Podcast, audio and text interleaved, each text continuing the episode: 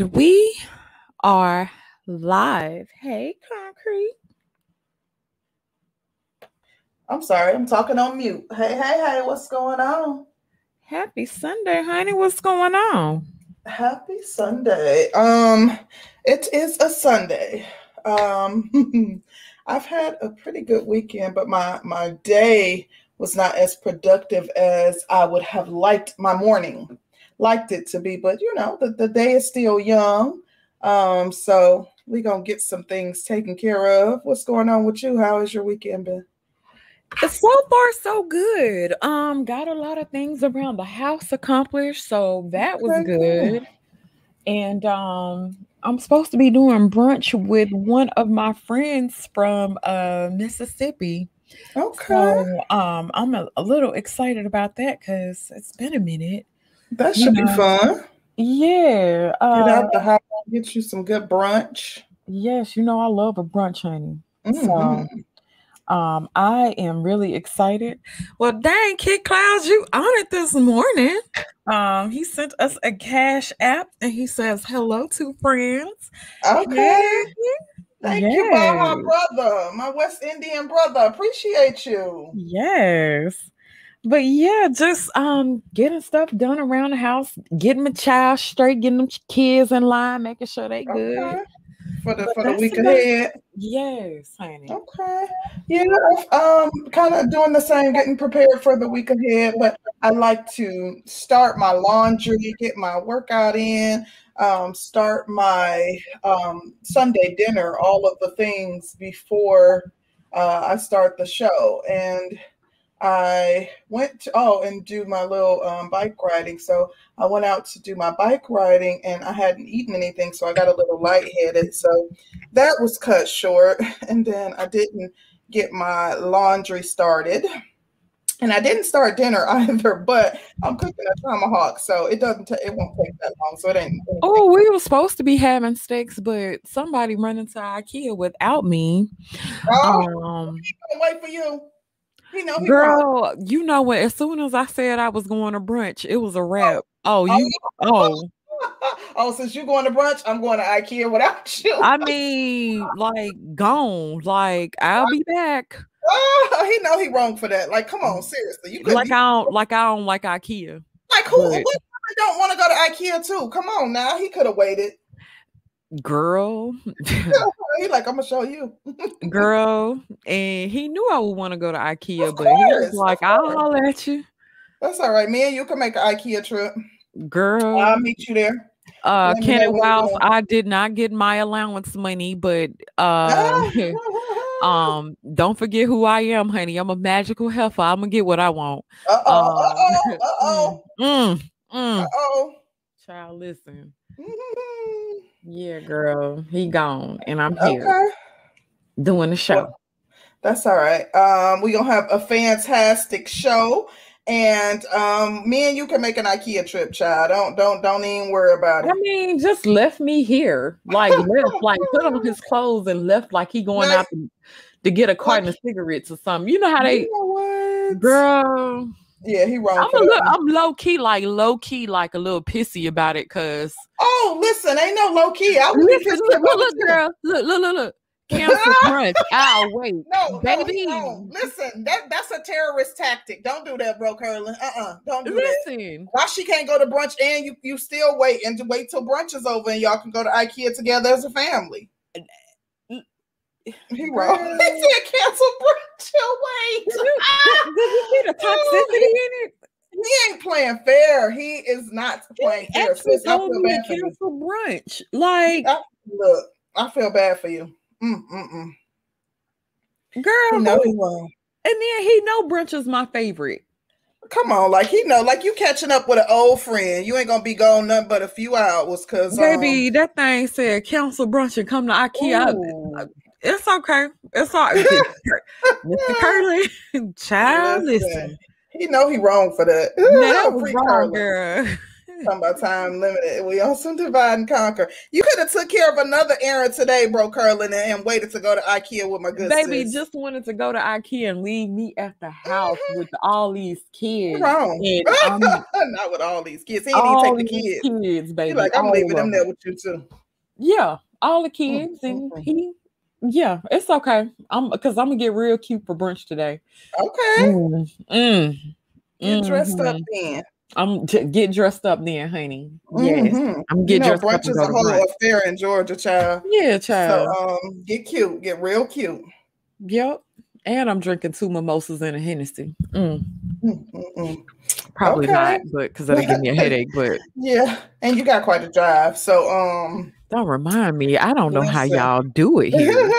unless unless he gonna be picking you up for brunch, you better drink lightly. I know. Talking about these shells, they Yeah. gonna put themselves up. That's not the Ah. point. The point is you Mhm. knew I wanted to go to you knew I wanted to go to brunch and I I they talking about Commander Curling gave a direct order. Oh, follow orders. Ooh, sis, you in the uh, you you back in the navy? Did you re-enlist? baby, uh apparently I did, honey. apparently I did, honey. Wow, The Commander commander. You know what? That's what I'm gonna start calling him the commander. Yes. Yes. the That's commander, funny. Mm, mm, Um, mm. and then I was uh sitting around. Um, I was actually over there big capping today um on Mhm. somebody panel. Uh, you know, talking about how women need to follow orders and be under their man's direct leadership. oh, and you I be saying it just a little bit, you know, I be saying it, but then when it happened, I be almost shocked, like, oh, he really, oh, that was for me. Listen. And you know, like, you know, I'm still I, I still have a lot of Keisha tendencies. So You know I'd what? be I- almost I'd be like, oh, listen, oh, like girl, I'm not dealing with you. Yeah, you, you, you uh, all that, all that mess you be talking, then you have to back it up. Like, yep, you need to be listening. Following so they be like, he gave a direct order. I'd be like, what the Oh, Yep, he sure gave a direct order, and that's what I have to that order to the kids, cause uh, Right, right, right, right. Like so, when he be trying, I ain't gonna say be trying because I be doing what I be told, but like when he be saying, I I know you do. I know you girl, I have come a long way, baby. I have come a long. Give yourself a pat on the back, sis. pat, pat, pat, pat, pat. Um, yeah, girl, I done came a long way. So I, I, I be Mhm. almost sitting here like, oh, I guess, and I do it. Uh-huh. And then I be sitting here like, baby, I just I let the sisterhood all the way down, honey. Yes, you did. They was rooting for you, child. They really was, child. Mm, They really mm, was. I don't let the sisterhood Zero broke curling up by ten. Listen, Mhm. girl, um, I'm diminishing the city girl points about a thou in the thousands a day. I, I, you know, it's real out here. Mhm. I don't even know. Real indeed. But what else is going on, child? Aside from the fact that you getting getting left and um Bro Curlin is taking a trip to IKEA without you. Sitting here looking crazy, just looking crazy and living child. Ain't nothing else popping. Um, I don't know what's going on. In, oh, I did want to talk about something. Ro- Well, Um, Roger is on his way, Kid Clouds. Uh, Roger knew the show would be at eleven thirty-five, but um, you have to think about this. You know, we're women, and so Roger say he gonna show up when he want to because he's man, and we living in a man's world, and we just aren't good people. And Mhm. so Roger said, "We'll wait because he's the star of the show." And so you know, he'll be joining us shortly. We just getting our pleasantries out the way Yeah, in the meantime. but yeah, um, I have been wondering. Okay, you have you been noticing a trend of um women emasculating their men online, like a woman will show a man taking down her hair or um, she will show a video of her being able to put a wig on his head and style it or um, her doing yeah, that's been and- going on for about last two, three years for a couple years now. Yeah, I noticed it. And I've been thinking that black men have been catching ill after ill after ill. Um, to me, one of the biggest ills I seen was the man being a slave for the white woman, and did you see the the photo shoot of the black man being the slave and the white woman freeing Uh, him? Oh yeah, I seen that some time ago. Yeah, a few um couple weeks ago. Mhm. Right. And so I've noticed a trend. I, you know, the trend has definitely been there, but it seems to be more pronounced to me now because I'm sitting there like, okay, um, I, I I'm wondering like, and you know, they say vagina is a powerful drug. They say it's a powerful drug, but I'm sitting here like, damn, it's is it really worth Especially the- your masculinity? Mhm. Especially the vagina of uh, the um palm color. So yeah, uh, I guess it is. They're foregoing masculinity. They're foregoing masculinity for the sake of, you know, being up under a woman. So I guess so in some cases. Yeah, it is absolutely amazing to me because I'm like, well, damn. But uh let's uh introduce our special guest. Mhm. Um, if you guys don't know and you haven't figured out, we have uh brother the Roger Report, one of my habitual line stepping brothers, um, Mhm. joining us today. Um, trigger warning, trigger warning, trigger warning. baby ladies, grab your uh bulletproof vest. Listen, Um, y'all add better be ready. tracks to your hair because you, your hair probably You- get a Listen, neck you're gonna want to fight him. You're gonna want to put your bonnet on, Vaseline your face up, take your earrings off. I, am I'm forewarning you guys. I, am I'm letting y'all know this will probably be a triggering discussion because he triggers me dang near every time he come up here. So, uh, good good morning, Roger. We thank you uh for finally joining us. How's everything going? I mean, you know it's going good because I'm here, right? So I cannot stand this man. I'm so triggered by him that everything he says, no matter how general it is, I'd be like, oh. and, and you one of my favorites in in the whole space. How about that? That's and you know what? Get under my skin. I'm gonna mm-hmm. honestly tell you, I never trigger you trigger you on purpose, but I am so glad that I do. It brings a warm feeling to brings a warm feeling to my heart to know that that's happening. Oh, I cannot stand him. This should be a very interesting conversation. How has your weekend been, Roger? Mine has been fantastic, absolutely fantastic. But th- those are weekends I like to have. So, uh, so I just made it in. I had to take a quick little shower before the show gets started, and and uh, you know, oh, ha- you over I- there bird bathing it up. Good to know. I, I didn't need to do no bird bath, you know. I, ain't, I, ain't, I ain't do all that. bird bathing it up. Okay, okay, good stuff, Roger. Well, um, are you guys ready to dive off into the topic? Yeah, let's do it. Okay. Uh fast ass girls. Are we really, really, really gonna talk about fast ass girls or are we going to um victimize um girls uh to the point of uh to where we don't hold them accountable for anything? Are we really gonna have a real conversation about it? We're gonna have a real conversation. We got Roger here, so we we gonna have a real conversation.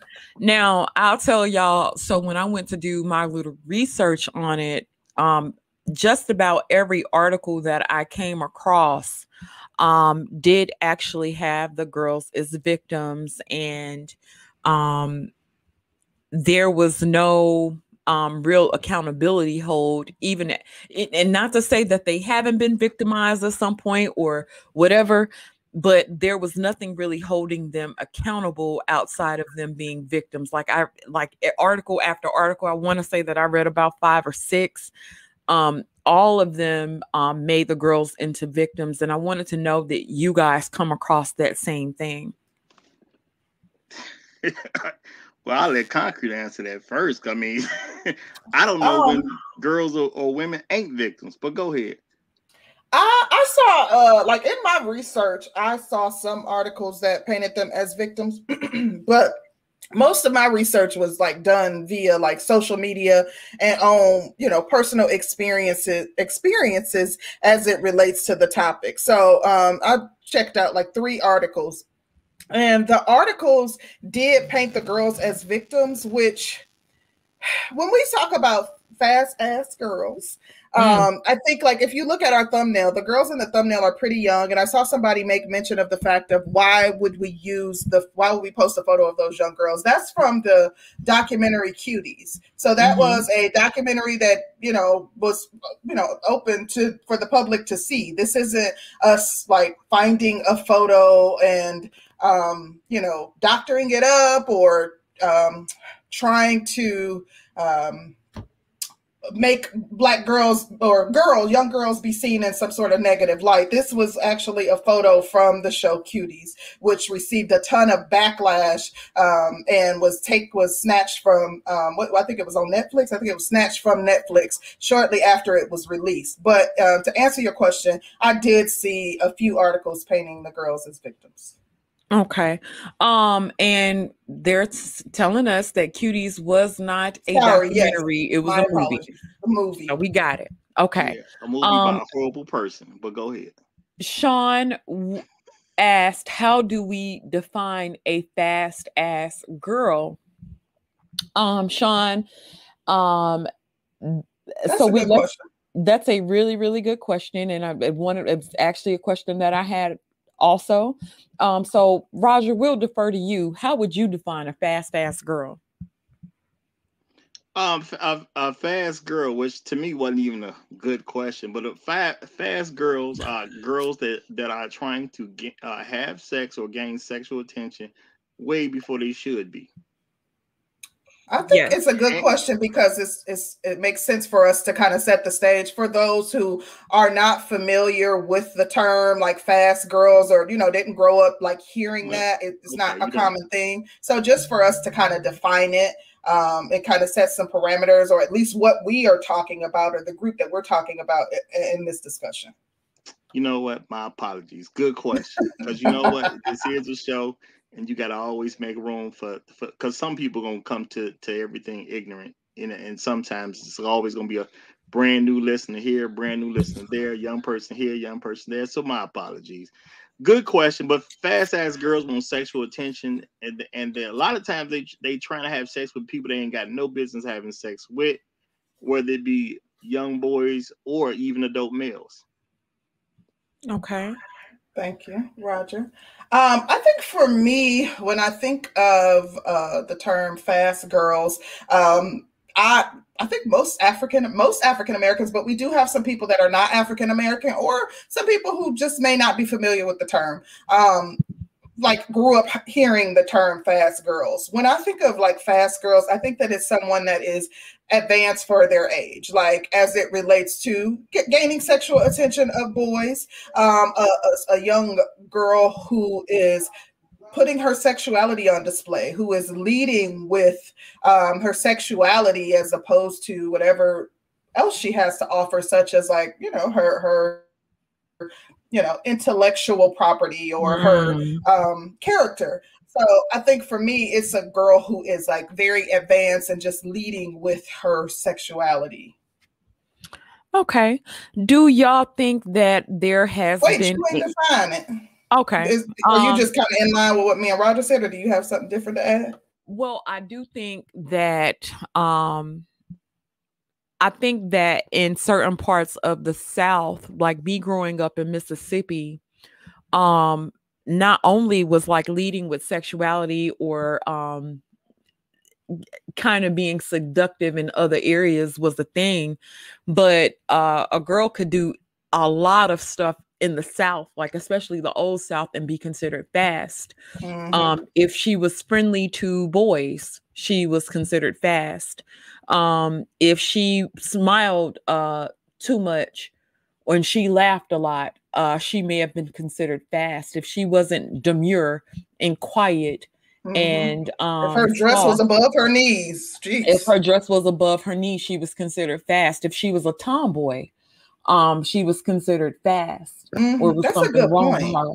So, you know, growing up with um in the deep south with old like an old grandma, a lot of things were considered fast that wouldn't be considered fast in today's time. But um I noticed like you didn't really have to do anything to be considered fast a whole lot, especially in comparison to now. But um you would be considered fast if you uh took to the opposite sex and let's say you weren't even doing anything um people would just consider you fast anyway so you know Thank you for broadening the scope because that does make sense. And I grew up hearing like like people felt like if you wore red nail polish or like put something red on your lips that you were flu- floozy and being fast. If exactly. you were in, in, involved in adult conversations or sitting in front of adults while they were talking, you were called fast. So exactly some in some homes or in some cultures or communities, um, the term was has been misused. So thank you for mentioning that, Danny. Yeah, May I, may I say I'm glad y'all said that because this just shows that men and women grow up in two totally different worlds. Fast ain't never mean none of that to me. Fast was the the the, the new hoes. They just young, they girls, they ain't full hoes yet. They may not have the ability to go have sex with people yet, but they they they setting up to do their thing. You know who the new hoe is gonna be. You you know the person who's gonna be a hoe by 18 if she ain't if she ain't already crossed that line already. But yeah, but we I think both of our families totally are from the deep south. Like Danny is from Mississippi. My family is from mm-hmm. Mississippi. Mm-hmm. So like that may be kind of like that southern mindset that was passed down from you know earlier generations. And my family certainly maintained a hold of that, especially when I think about like my great grandmother. You know, like if we had on a skirt and we're going to church and didn't have on stockings or yes, our skirt was a little above the knee. Yes, and they were Pentecostal. If so you ain't wear a slip, religions. And yes. I don't Ooh, I, to this yes. day, I still don't know how an old woman could tell if you ain't got a slip on or not. Yes, but old woman could actually tell if you could if you don't have on a slip and would call mm. you fast for not wearing a slip you under your dress. Well, wouldn't mm-hmm. that make sense? No, um, you're kids. like, first of all, and, and, and, regarding the question that you asked, Roger, does mm-hmm. the, is the onus on the parent or the child? Because we're talking about young kids. I remember being called fast very young, and to be completely I was going to ask, how fast. old were you when you when you were first called um fast, or somebody called you a hoe or something? How old were you when that first happened? Um, first time I was called fast, I probably was like 10, 9 or 10 years old. I would say about the same for me. And it was because I was a tomboy. Um, I was hanging around with guys, and mind you, I was in the middle of New York City. Um, and you know, we would uh, play a game called follow follow the leader. Now, follow the leader would be us jumping from wall to wall or climbing over walls and um, playing kick the can type of things. Um, but I got called fast by my auntie and grandma. And I felt, I really felt some type, like, really felt bad about it because I was like, damn, I didn't even do anything. But I was being called fast. And I, I was, um, to a certain degree, I think it is a bit traumatizing, especially if you're not doing anything to be called fast. And when it happens, that's another good point. I didn't even do anything so I always thought that that was interesting because I was like, damn, you you call me fast for playing and being fun, like having fun, but I feel like I was more accepted by um boys. Like boys didn't really care about if I ha- had on the new uh I forget like what brands were out back then. Like if I had on Nutribullet jeans or if my mom bought me these prissy Nikes or if I had the if I wore my hair down or if I wore my hair up that day. Boys didn't really care about that. So it was like it was easier to get along with boys at the time. Um but you know, uh growing up, you know, um cross colors. That's a good one, LF third. Oh, um, yeah, I remember. grandma didn't really uh, see it that way and felt, you know, they'll feel like you should be able to find uh, friends of that that should be girls and you should be able to kick it with those girls all the time but and i had girls that i kicked it with but they went to school and um, they stayed blocks and blocks away and it was i wasn't allowed to leave off the block and they weren't allowed to leave off their block so i couldn't play with them except for when we were at school but you know of course my grandma didn't know um, that dynamic and all she saw me was playing with like was uh the boys around the neighborhood and the girls are uh moving from mississippi to uh New York, those girls had already kind of clicked up and formed, and then their parents bought them like the shit that was in style. And my grandmother was like, I'm not paying no damn $60 for no damn jeans. I ain't paying no. So you know, I felt like it was a lot of things that were undue, but I would get called fast for um hanging around where I felt like I was accepted and I didn't have to go through anything. So I, you know, I thought that was interesting. I find that story interesting because to me it sounded like grandma didn't want her her grandbaby to be out there getting comfortable being around a bunch of niggas when she's a child. So guess what? She gonna grow up being around a bunch of niggas who gonna be trying to do what? They're gonna be trying to stab something. So it sounded like she was setting a good precedence based, but that's what I hear. You know, people see stuff a different way. But that's how Roger, I hear it seems like from your experience at least from the male perspective or from your specific perspective that you when you growing up that you saw the title appropriately uh you know associated with with young girls like it was young girls who were being you know leading with their sexuality like it wasn't you didn't see it um you didn't see it being girls being labeled fast like in, inappropriately or them being mislabeled to, to my understanding, fast was a uh, somebody um, going in the direction of being a hoe. They they weren't a hoe yet, at least not known by by adults, but they were going in that direction, and they would call them fast to tell them don't do things that put put you in that direction. Um, I, I, I, saw that too. So I won't say that like every situation or every instance where I saw young girls being called fast, it wasn't you know, it was like they were being mislabeled. Um, I did see situations where it was appropriate. Um, but right. I want to know, like, how do you think being labeled as fast affects young girls? Like, that's that is something that is common within our communities where young girls who whether it be excuse me because they're leading with their sexuality which they don't even understand at that age or um, you know them being tomboys and just hanging around boys all the time whatever the reason is behind them being labeled as fast like um, do you think that has an effect on young girls? And if so what is that effect? Like how, how does it affect young girls? I think it helps them to uh it's it's uh it's hope prevention. That's that's how i see it.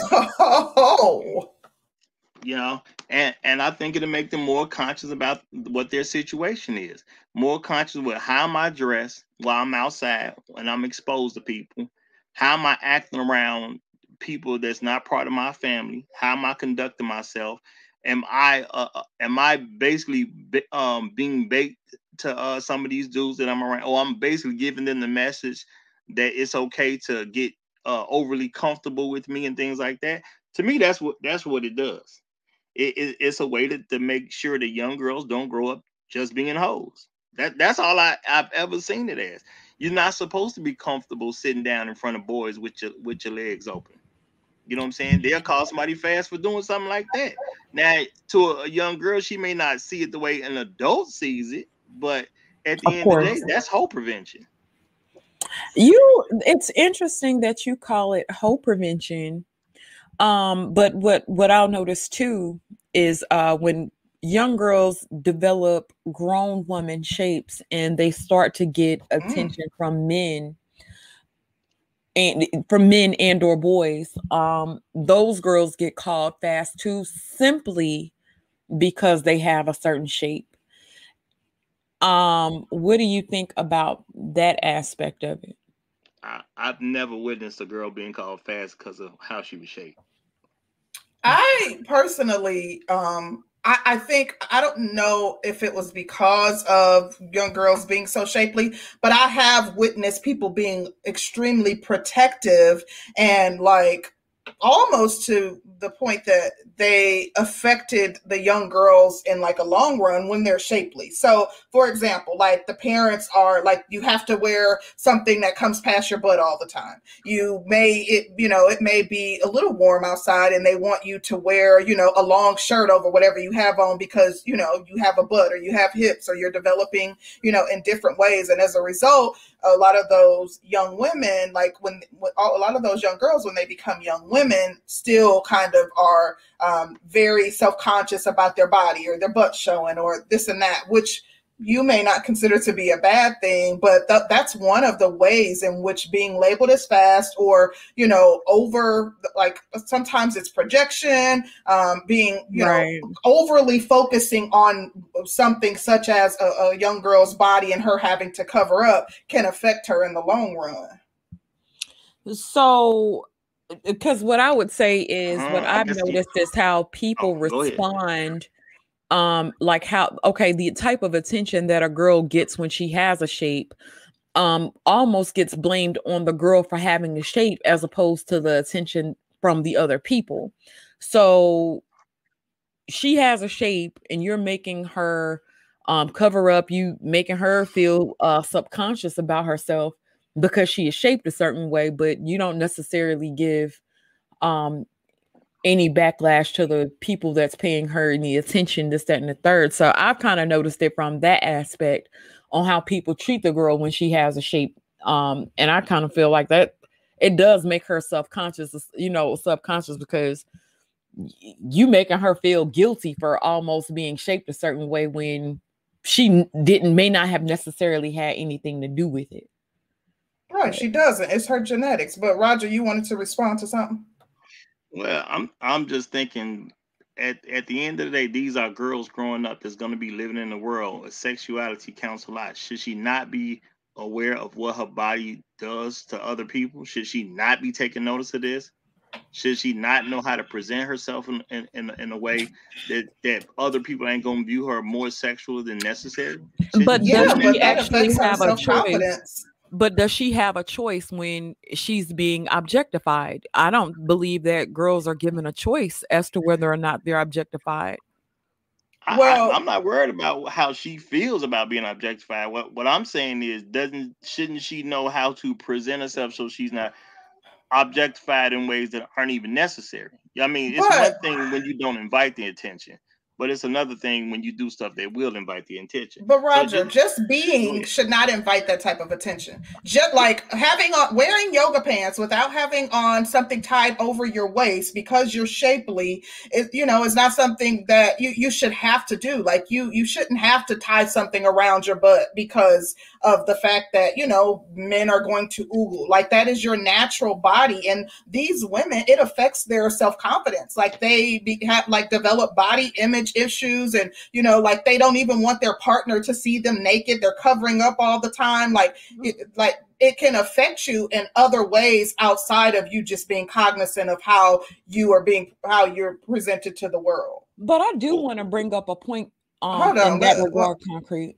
Okay uh, i just wanted him to get a quick chance to respond danny and then go ahead whatever you I mean, say. I'm gonna go on mute even when you say yoga pants, yoga pants is something that you I get if you go on to exercise train or something like that. Right. But if you wear form fitting clothes to show off your body, that is the purpose of it. Sure, you can do that when you grown because you have a right to do it. But n- no woman, uh, no girl who was under my direction would just be out walking around like that, like it's cool. That's that's not a good look for a girl, especially. You can't tell women not to do it. I don't recommend women do stuff like that. Your body is supposed to be for your man. I get this in some events you you can't cover it up. But if you just walking around doing daily stuff, why would you put on yoga pants to go outside and, and chill on the porch? Like that don't even make Comfort. sense. That it don't make sense to me. I it doesn't make sense to me that if a person's finna spend three, four hours, just say they chilling on a porch, you know, ch- kicking it on the block, whatever, just having being company to the neighbors. It doesn't make sense to me that you as a woman would want to show off your body to the neighborhood like that. I'm not saying women can't do it. Um, what I'm saying is that don't make sense to. me. If you don't want sexual attention, why would you do that? But I also wanted to say this too. Um, do we give enough credence to the way we used to dress versus how we dress now? So nowadays we have tried to get away with, okay, um, mind you, I wasn't allowed to wear tank tops back in the day without uh, a shirt being over the tank top. Um, the tank top shows off your arms and your chest area, um, which it's almost like we've come to a point in society to where everybody's supposed to ignore their natural um, instincts or their natural senses. So if you see a 12 year old girl whose body is shaped like a grown woman, um, people will tell a man to ignore his senses and like if he sees a girl and let's say he doesn't know her age but she's shaped like a grown woman people will tell him, well, you're not supposed to look because she's 12, but they'll ignore the fact that she does have a hips and ass and breasts like a grown woman, mm-hmm. but they'll mm-hmm. tell them to ignore their natural senses to be attracted to those type of things. Or if we see a young boy, and let's say the young boy is uh 13, but he's muscular and he's uh got a six pack or whatever, um, we'll tell each other you're not supposed to pay attention to these things because of course this person is this age and of course that's i get that and that's true but then at the same token um, what i'm noticing now is that we are encouraging our younger girls um, to wear weave and makeup and um, hair and the nails and to wear more revealing clothing and she's lashes and all that. Right and she's younger and she's um and and see this is the thing ashanti and I, I knew it was some i knew somebody was going to say and it was a point that i was reluctant to bring about. Um if you don't know a person's age and they're shaped a certain way you don't know. And no, I, I agree though. Like I, I, don't think that that's the case. Like I, I, I do I understand how it comes off. Like you know the, your comment because I've never once, as an adult woman, looked at a, a young guy and you know a young kid, a thirteen year old boy, and thought that he was grown. I, I understand. Like as black people, we look younger oftentimes than we are, but as black people, we can kind of recognize when you're a child. Yes, you might have body, but your face generally is a telltale your sign that you're 12 or 13. Like, in addition, it's not like sometimes, and I grew up like this, and I wonder if you've had these same experiences. Growing up, once I got like 13, I started to fill out, and I had my hips and I had my body. And exactly. I lived at the time in a small town. It, it wasn't even a city, it was a town. That's how small it was. And everybody knew everybody. So men knew my age, and I would still have men over the age of 18 saying, Oh, girl, I can't wait till you get a little older, and things like that, despite the fact that they knew my age. Right. But to that point, I think that we can recognize when someone is extremely young. Yeah, you when she's 16, recognize... might look closer to 18 or yes. like a little older, but not when you're 12 and 13 not well, when you're 12 and 13 and i can well, i can absolutely get that point i absolutely get that point but if you're talking about a person in their teens and a girl um, who's 16, but she looks like she's 22, and you can go to the high school and there's a school full of them, a school full of girls who look older than their age. Or if a guy was to get tall and he's taller than everybody, and so people think that he's older. Um, I actually worked with a guy who was uh, really, really tall and said that he was dating a 25 year old when he was 15 years old, but he was uh, like six, six, six, seven. He was a really tall guy, but he said he was dating a girl, um, a woman that at he was she was 25 and he was 15.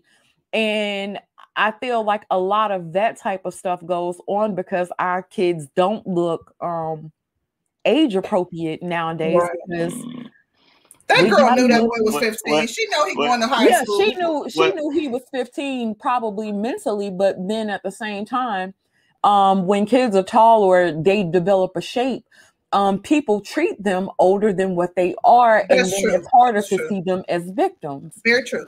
And so that's a point that I wanted to bring out too. Let me shout out uh, to Topaz. Um, shout out to Topaz. She said this also tells people that men are mindless predators. Are women supposed to think and treat you like that? Um, Topaz, that's not what I'm saying at all, at all, at all. No, everybody has a responsibility, but um, the thing that's gone unnoticed or that's kind of gotten a pass is um, the girls are more provocative um, than we've ever been um, we are less covered up. Mm-hmm. And then when you act like people don't respond or shouldn't respond to their own senses, I do think that that's also a dangerous game that we play and that we like to kind of go back and forth. Um, Danny, we're advanced beings. Like you have the ability to uh, use logic. So yes, you. Well, I'm not expecting you to behave like your lower self. That's what criminals do. Like I'm expecting you to use your knowledge, use your experience, use your logic, and and think. Okay, w- once you find out, or once it's evident that this person is younger, despite the fact that they may have a very shapely body, I am expecting you to not um, give in to your lower self. Yeah, and shout out to Big Truck because Big Truck brings about a great point. And, and shout out to him. He said, Newsflash, men want young women. They will go as low as the law allows. That's the exact point that I'm bringing up. I if agree. there were no laws in place, um, I think a lot of guys would go. And I think that we as a society, if we're going to really, really have the real conversation, I think as a society that we want to ignore um, certain aspects of it, but then we don't talk about um, black women in this society of predatory behavior. Damn near Yeah. every black boy I know has had that's not a virgin has had their uh, virginity taken by older women. Oh yeah, And- I agree. It's it's on both sides. I'm not just Yeah. specifically speaking about men, but I'm glad you brought that. up. I want Roger to get a chance to chime in, and I did want to add something, but I know he's been wanting to speak. Go ahead, Roger. I'm sorry. right. Well, I mean, uh, it's it's cool, but I, I'm, I'm gonna say first of all, like the the comments you get about um uh the the the, the perv type of stuff, those are the perverts. When you have a, an intelligent conversation like this, pervert starts saying stuff about you a pervert. Those are perverted people because that's where they want to be in the conversation. You see what I'm saying? That's that's a, that's my opinion of that. Anytime you're trying to talk about something intelligent and somebody starts throwing comments out out out towards you on, on any type of perverted level, they do that because they are perverts and they really don't want these type of conversations to happen because they don't want people to have a better code of conduct. They want things to stay exactly like they are so they can take advantage of it. That's my first thought anytime I see comments like that. Uh getting past that though, um, at the end of the day, girls and women look the same. And and women act like they ain't figured this out yet. When do boys start looking at girls? Around high school age, right? Are all girls are all girls stacked? No. Are all women stacked? No. Girls and women look the same. How do how you how do you know the difference between if you turn two women around and you have a a, a, woman that's actually in shape, she you know what I'm saying, she not fat, and you and you stand her next to a 16 year old girl or even a 14 year old girl, how do you tell the difference if you put them in the same outfit? You don't know which one's 16, you don't know which one 32. They look But you should be able to look at the face and be able to I- tell. But Yeah, I agree. Because me and my daughter look just alike, and we're not that many years apart because I was a teen mom. You could still tell, just like as No, black people, no, we can tell. you You, know how they you do those you videos? missing the whole- the you mom? miss- Who's the daughter? missing, you missing the Go whole ahead. point. You missing the whole point. You don't even. You're not supposed to put them in. You're not even supposed to make it hard for people to tell. You're not because they already look the same pretty much as it is. Mm. You see what I'm saying? The uh, like when I was in my 30s, I talked to a, a girl that was 12 years old. You see what I'm saying? I started talking to. What I'm thinking is a woman. She's a 12 year old. Now you think she wasn't dressed up that way on purpose? I, I, I want to say something.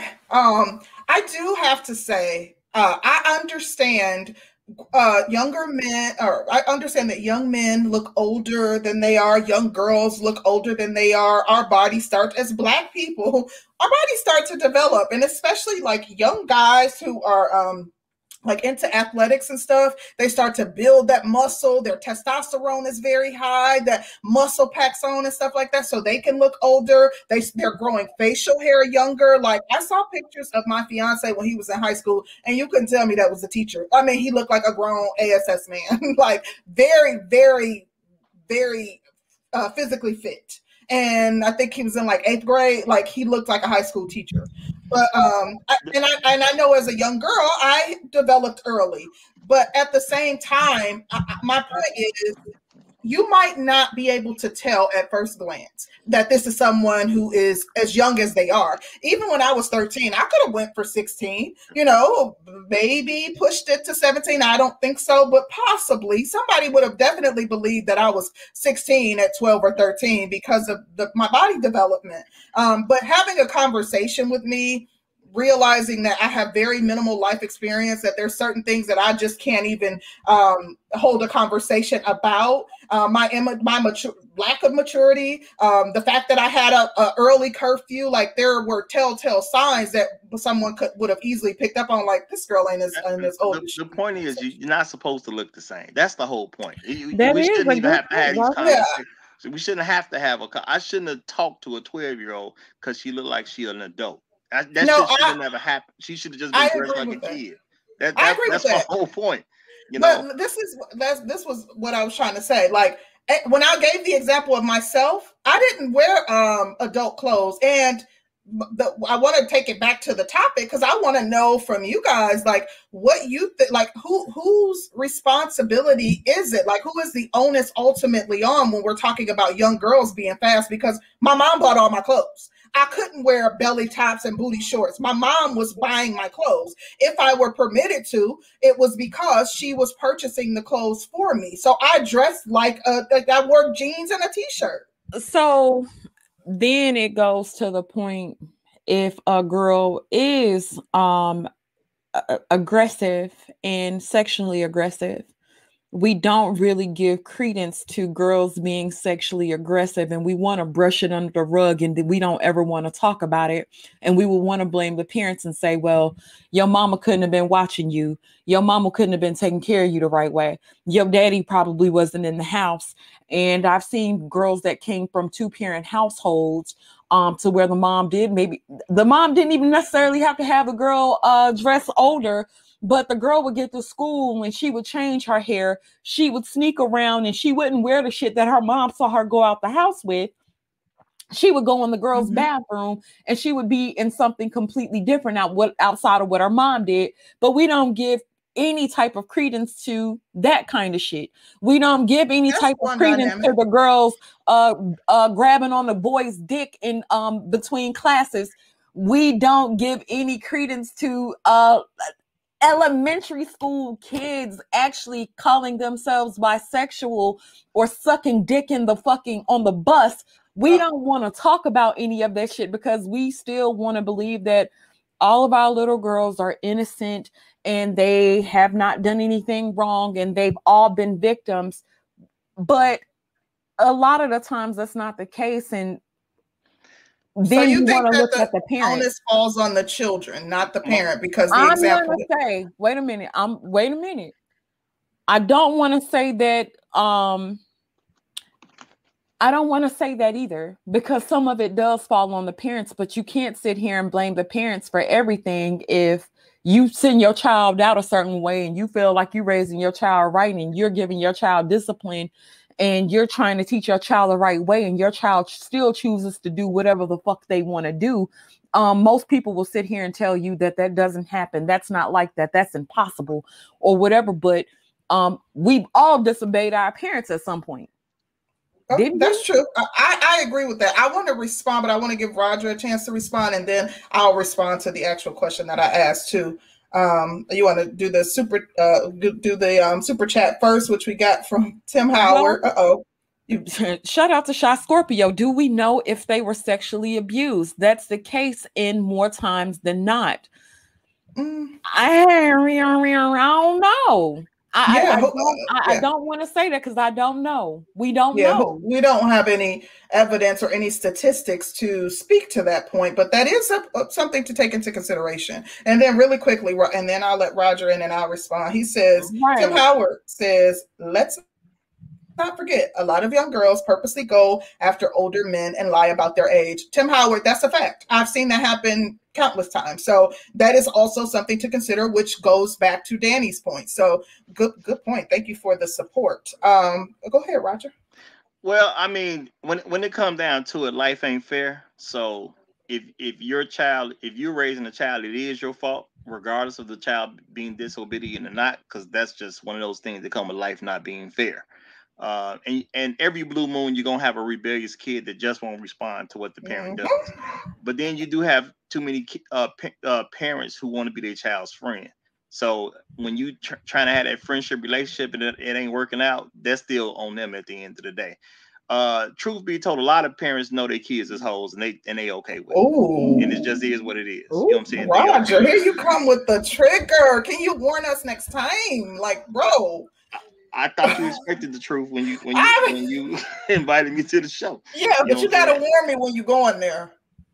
Okay, well, uh, uh, as soon as I showed up, that's when I started. Okay. uh, so yeah, you got a lot of uh parents as hoes. You know what I'm saying? They they mm-hmm. dress just like their daughter. You think that whole mother don't know her daughter a hoe? or you think that whole mother ain't trying to get her daughter to become a hoe? Cause she that's how her world mm-hmm. works. She thinks you can make it in life by being a hoe. Period. So the quicker my daughter starts uh, doing this, the more advantages I'll get. Just like when um when when the R. Kelly situation started to hit the news feed. Okay, no, no, I had conversations with women and, and never asked them. You know, women I knew, some I didn't know. No way I can know anything about their past. And I was like, remember when, when y'all was having sex in high school when, with these grown men? And they just kept flowing with the question as if this didn't even bother them that I said it, as if it was a matter of fact.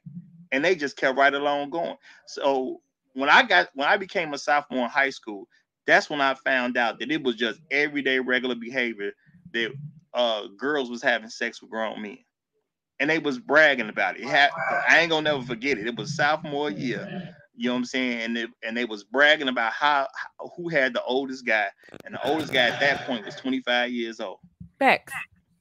Now I've seen the same exact thing, and I remember being in the eighth grade and still had my virginity. And a girl in the eighth grade, when I just moved back to uh, Mississippi, a girl from Mississippi was like, "Oh, you still a virgin?" Like you used to like, and was shocked that I was still a virgin, and I was sitting there shocked that she wasn't a virgin, and everybody looked at me like I was the outsider because I still had my virginity in the eighth grade. So I was sitting there looking crazy as hell. But then um, when I got to high school, and then seeing our drill teams and how provocative the drill teams were, it's mm-hmm. a lot of things that's in place to make our young girls look older and to act older and to that's be mature. And I, I just, I, I would, I in the ninth grade was shocked at how provocative the drill team was, the mm-hmm. dances that they were doing, and nobody blinked an eye. Like nobody blinked an eye, and I felt like I was. Oh crazy. yeah, that's very normal. Um, you know, um, that's a very common thing. But uh, Roger, I wanted to let you finish up, and then I want to. I'm dying to respond to um, the the question on the table. Oh well, well the, the whole thing is that um, I mean, a- after you see the patterns of behavior, I've already accepted, like I'm sure a lot of other men. This is just something women gonna encourage. Women encourage whole behavior. And when it comes down to it, there's a financial benefit for them to encourage their daughters to be hoes. And just like I've said before, um, you know, if if your if your 14 year old girl has a has a who does not have a job can come home with brand new shoes, brand mm. new skirts, and brand new purses and brand new phones and things like that, whatever her little th- uh, her little heart desires, and you ain't got to pay for none of that. A lot of them they they know she's dating some grown dude or some dude old enough where she ain't got no business dealing with that dude, but they just don't care because they ain't got to buy it. Is what it is uh, and the system is not gonna go is not going after women it's going after men so they don't care and how do you how do you tell me a woman who was having sex at 14 with a 25 year old really has a problem with her daughter having sex at 14 with a 25 year old well, I have to say, as it relates to the actual question, I think that the onus is on the parent. Yes, girls sneak uh, sneak to school and change their hairstyle, put on lipstick, put on makeup, uh, put on booty shorts or whatever. Um, they, they, they sneak at school and do different things. But I'm going to tell you something. As a parent who has raised teenagers, you have to be on top of them. You have to do pop ups. You have to do like check on them unexpectedly. You have to tell them you get off work at seven and come home at five. You have to do that. Like that is part of parenting. So as a result, in my opinion, the onus is on the parent. Despite the fact that young girls are fast, young girls may be uh, acting outside of the, the the morals and values that you've set forth. But as the parent, you are responsible for checking up on them, for you know trying to curtail that behavior. Yes, I am not taking away the fact that young girls are fast and they're aggressive and they're you know uh, they will do anything in their power to get what they want. They're sneaky. They may tell you they're spending the night over their friend house and have someone pretend to be the mom and they going Girl. on with God knows who. So yes, all of those things happen, but I still put the on. I went through all of that with my first of all, I was fast. I was. I was called fast at 10. Um, I, I don't think at that, I mean, I probably liked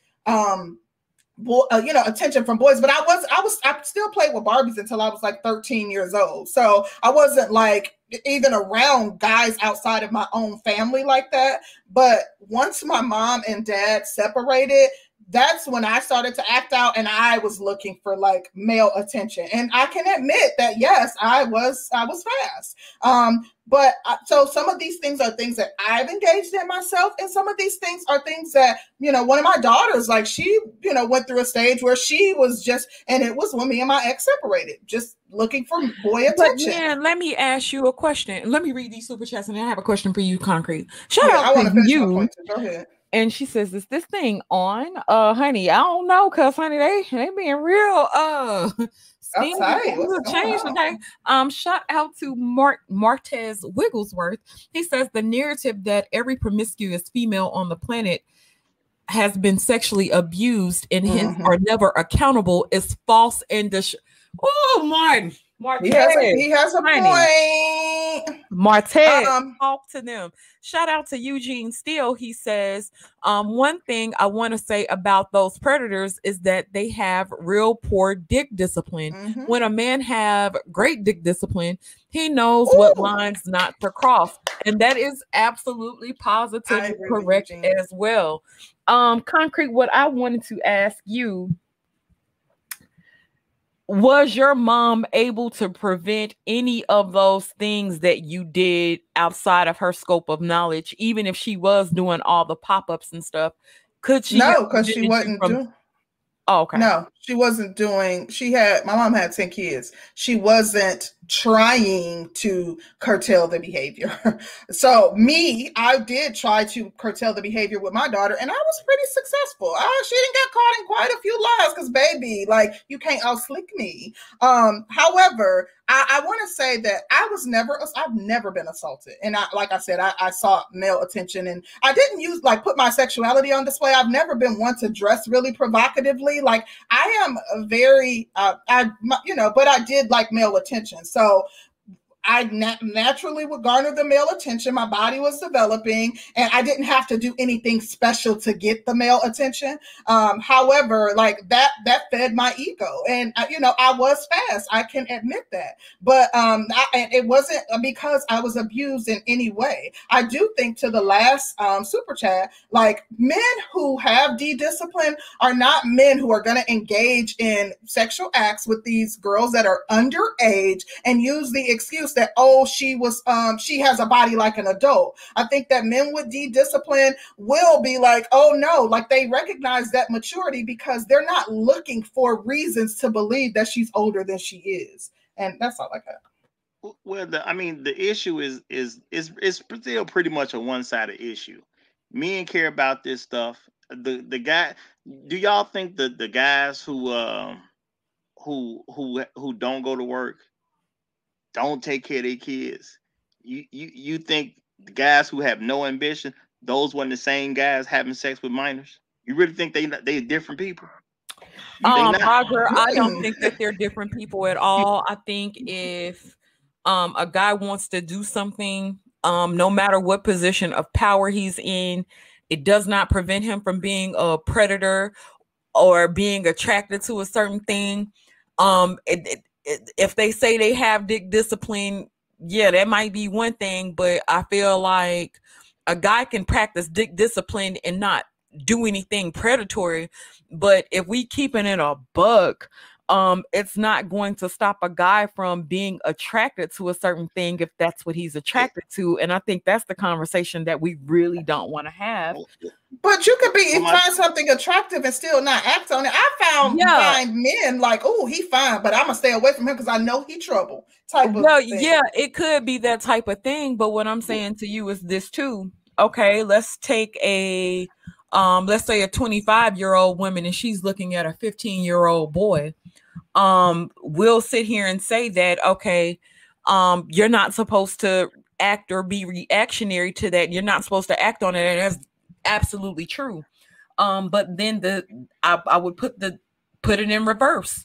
If a girl is 15 and she's attracted to a 25 year old man and she is aggressively going after that 25 year old man, of course, we'll put it on a 25 year old man not to mess with her, of course but we don't ever um say anything to this 15 year old girl that's hella fucking aggressive toward him. We don't put any responsibility on her um or we don't she's not held accountable for um her aggressiveness toward this man either. And i think that that's well she's um, a child. Like the onus is on the adult like not the child. I'm gonna put the bigger responsibility on the adult. Yeah she should be reprimanded but like she shouldn't be yeah you know, but that to me i feel like that that's a part of the problem because we'll kind of brush um her aggressiveness like we kind of gloss over her aggressiveness um but then let's say she gets attracted she's 15 but she's wanting to have uh sex with a 12 year old boy and she's just as aggressive towards the 12 year old boy. Like i said um most most men that i've come across have lost their virginities to older women. Most not have most. And yeah so, me too so but I still think the older women are the ones in positions that, like they're the ones who should be held responsible for that. If you are engaging in an act with a child, especially someone underage, you know, like the people with the Man Boy Love Association, they make those same type of assertions about children. Like you are the adult, you have the life experience, you are, you know, um, more you have the the uh, mental capacity, the maturity to be able to rebuff somebody's advances, no matter how aggressive they are. Um, let me read the super chat. Shout out to Big Truck. He says, "What's worse, a pump and dumping boy your age, creating single moms, or a marriage-minded older guy?"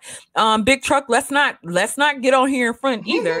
and act like um these guys aren't pumping and dumping and traumatizing yeah, these young ass on. girls. We ain't gonna act like they all marriage minded or like they won't pump and dump these young ass right. girls too. Let's not do that because well, we've seen that too. Well, let's well, not the, let's not go there. The point I was making is the behavior, the sexual behavior starts earlier. It's not like a person's 40 years old, then has a bad sexual record.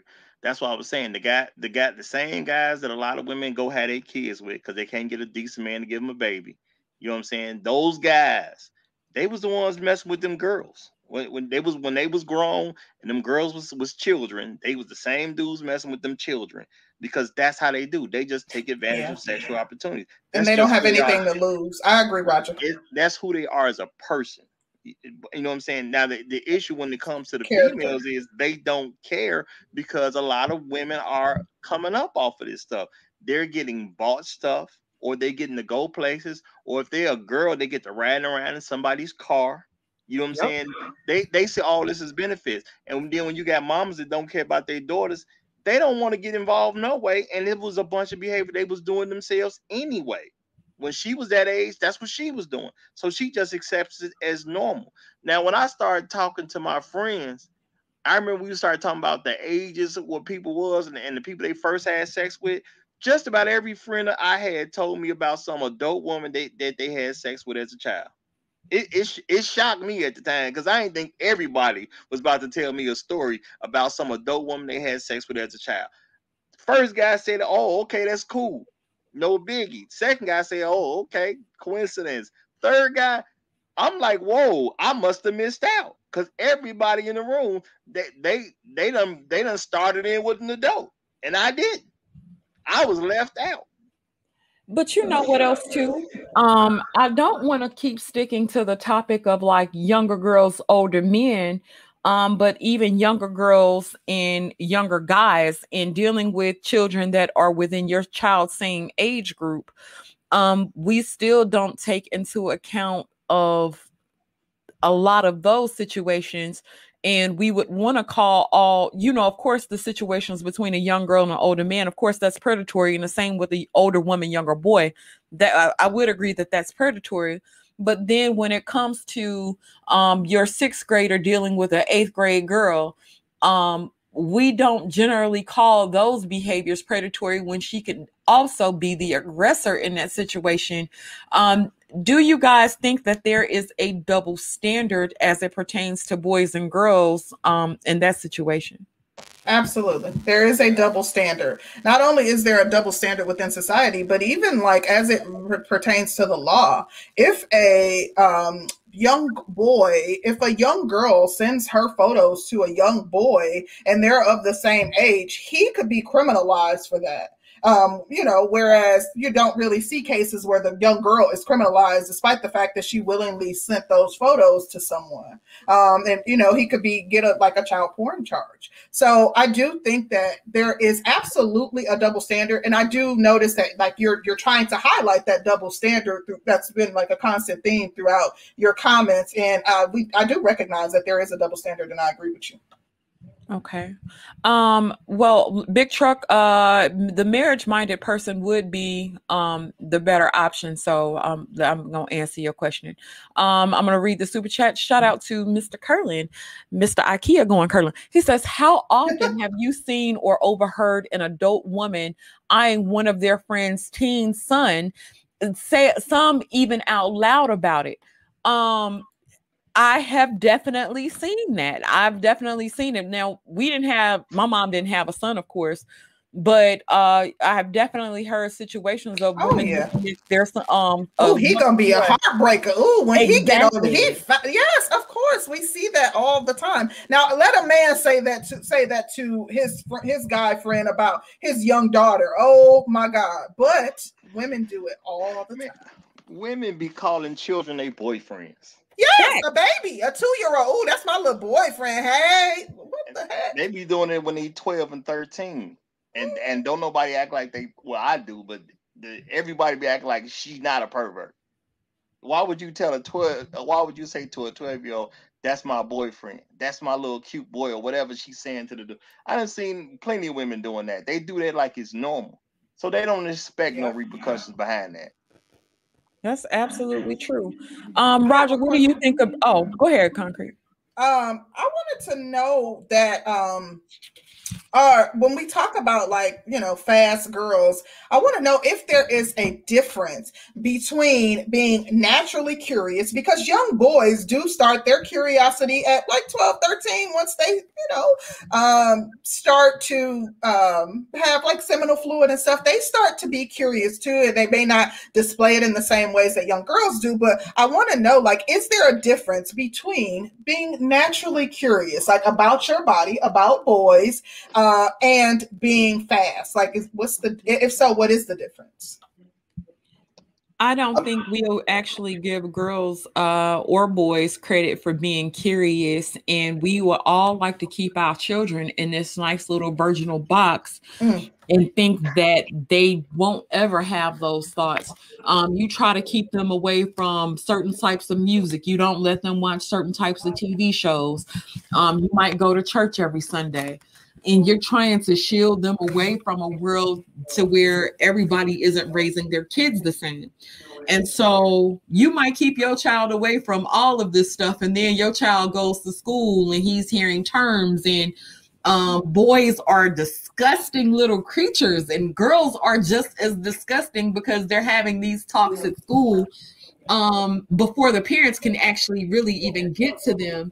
And so then when it comes down to them talking about having erections or um, girls getting turned on and stuff like that, we're not having these types of conversations with our kids about their body's natural occurrences or about attraction and we're not talking about these things because a, um, yeah. a, lot of us are ashamed, and it's, it's a hard ass conversation. It's taboo for Black people. We don't have those discussions, but white people do. That's that's the interesting thing is that I grew up around nothing but white kids. They had those discussions at home, and white white people, white girls are also naturally curious around the same age. But you know the difference? White people are going to go take their kids and get them on birth control. My mama felt like that was consenting to me, you know, Having engaging sex. in sex. So yep. she would never do that, despite the fact that clearly, if you recognize that I'm quote unquote fast or that I'm starting to be interested in boys, there's likely nothing you can do to slow that down.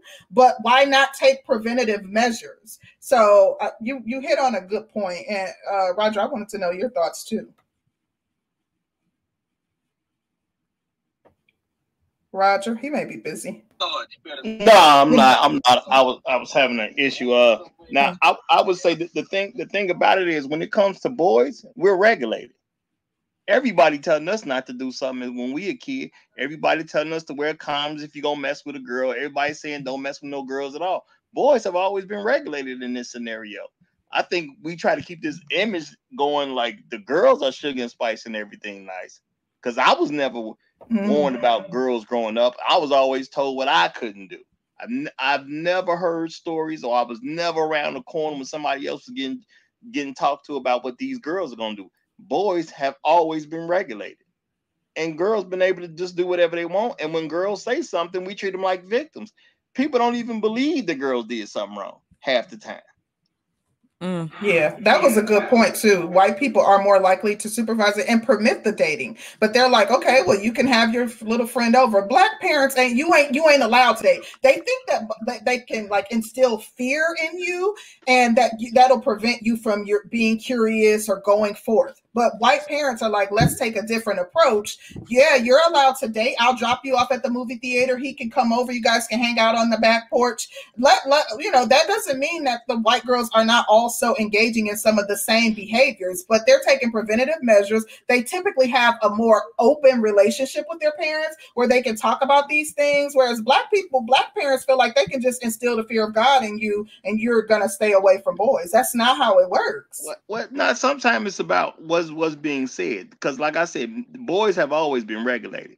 Now when i when i see girls being told to to, to do the things like y'all was saying uh the fast fast girls somebody calling you fast because you're a tomboy there is a reason for uh uh um somebody telling you don't hang out around a bunch of boys because they don't want you comfortable around boys when you get to certain ages. So you may not see that as a preventative measure. As fast uh, yeah, you you may not you may not see that as a preventative measure measure, but that's what it was. Boys are always regulated when it comes to the girls. It seems like you know what I'm saying. We we gonna hear stuff. Don't you go get nobody pregnant. You keep your dick in your pants. All that type of stuff. We'll get that growing up. Now probably nowadays it's probably coming out less because you got so many single mothers in charge of in charge of the boys, but they still gonna hit, hear from other avenues. Girls are just kind of told to stay away from boys. I've heard that growing up, mm-hmm. but I ain't really heard nothing else. So they well, girls are told to stay away from boys, but you also tell you don't you, you know like uh you're you hear a lot of just very negative rhetoric as it relates to boys. There's never just the open conversation. Oh, okay, so now you're interested in, but like there's not that open dialogue with black parents. Black parents are typically just gonna tell you don't do it and threaten you if you do, you're gonna get your A beat and this, that, and the other, as opposed to like that's not how if a child has become curious about something, you threatening them is not gonna make the curiosity go away. No, it ain't gonna make the curiosity go away. But if your parents tell you not to do something, you are supposed to listen to them. So, oh yeah, teen, get, measure. You know what I'm saying? Nice try with teenagers. Uh, it depends on who the parent is. Because when you are taught from a child that you don't you don't test your parents, or bad stuff gonna happen. Sometimes you just rather listen to them than deal with it. I don't know too many teens who didn't test their parent in some capacity. Maybe not as it relates to dating, but that's what right. teenagers do. That's very natural and and that's okay. Like they're coming into their own, they're, you know, curious about all types of different things. But I think the important part is if you have that open dialogue with your children, they're more apt to come to you about things, even if it's drugs or something crazy that happened or I, I like I, I and that's something I had to learn along the way when it came to my daughter Like I never wanted them to keep secrets from me, but I recognized that once I started to, um, once they felt that like I was judging their behavior as opposed to just being able, them being able to come to me and me listen and you know ingest the information and kind of you know maybe give my opinion or advice, um, they they would not come to me. And once I started having real dialogue with them about things that I've experienced, I, I had to work to change, shift the narrative or uh, mm. shift our our uh, relationship. Yeah. Um, with Solomon, um, you know, I you would want to kind of leave it to the dads, um, like leave it to his uh real father and um also leaving it to Curlin um to have those discussions, but then at the same time, you know, he's in the house with me as you know, uh as the custodial parent. So I'm trying to foster that type of relationship now so that he can be careful, so that we can have open dialogue about it because he is he's at the age where he's really really curious about it now. And like I said, you can shield them away, but you know, of course, it's gonna come up. And so um, with Solomon, I try to teach him slang terms as well as the proper term, um, and uh, trying to get to him before other kids get to him and they're feeding him misinformation or he feels like he can't talk about it or be um, open about it. And i think that that does cause a lot of prevention when you're able to be open. Mm-hmm. well i'm gonna let you read this super chat and then i'm gonna say something Shout out to KD for the super chat. Uh, we really appreciate it. Um, guys, we are not um allergic to donations, so if y'all do want to send us a little something, we greatly appreciate it. Um, shout out to you. Uh, go ahead, Roger. What you think? All right. Well, my my thinking is, uh, uh, parents don't need their kids to come to them. You supposed to go to your kid. You're the parent. It's your mm-hmm. job. You know what they need to know. Just take it to them. You know what I'm saying? That that's how I look at it. Uh, that you know there's there's some girls that I I deal with. You know what I'm saying? They got lucky to even know who I am, but they got so they got cocky. lucky. Yeah, they got. I ain't cocky. I'm just keeping it real. Yeah, you are. They got, they got lucky to, to know who I am, and uh, when you know when I started talking to them about being virgins and what's the value of being a virgin, they didn't ask for the information. They just got told. You see what mm-hmm. I'm saying? I, I, don't need them to come tell me anything.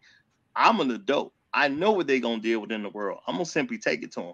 I'm gonna give them everything I think they need to know whenever I feel like it, as far as how involved I'm gonna be. I don't wait for them to ask me for squat. But I think if but you a parent, especially one that lives in the home, mm-hmm. if I got a son or a daughter, there's nowhere in the world I'm waiting on them to to, to bring something to me. I'm I telling agree. them everything I, I think I want them to know, period. I agree with that. I actually would broach subjects with my, my children. And I was, you know, from once my oldest daughter started dating, I'm like, have discussions about you know protecting herself sex uh you know let her know hey you know you can talk to me if you have any question like i was not i broached the subject with her um and my oldest daughter is just you know very introverted. It wasn't that i out of concern about her doing something that she wasn't supposed to do. It was you know i know you're at a stage where you are curious. And as a result, I want to have this conversation with you and let you know that, you know, we, we have an open relationship. If you need to talk to me about anything, I'm here. Right. Um, shout out to Mr. Curlin. He says, with boys and girls, I've observed more stay away, but that's where it ends. There's rarely any depth. Same with managing money and credit. Absolutely, positively agree. Mm-hmm. Um, we will tell our kids just stay away, don't do this, that, and the third, but you're not explaining why. You're not explaining yep. about them urges. You ain't explaining shit. You're yeah. just telling them that you're gonna go straight to hell if you do anything wrong. Mm-hmm. And of course, that's um not that hasn't really been a proven method. Um, shout out to the Anti-Social Socialite podcast. I always feel like it's a little tongue twister. um, shout out to you for your super sticker. Thank you thank so you, so you. much. Well, I want to say that um, now see like uh, one of the girls I deal with, she, she's 17 right now. She's a virgin. If you ask her why she's a virgin, she's going to tell you the reason I'm a virgin is because I have more value as a virgin than I do as not being a virgin. And it'll help me, you know what I'm saying? It, I'll possibly be able to marry a man that's at a greater level than I would have been able to get if I wasn't a virgin. That's what she gonna tell you. And she's 17. I tell them what they what I want them to know so they can operate accordingly. You know what I'm saying? Now she she, she go to school with regular people. Her friends are hoes. You know what I'm saying?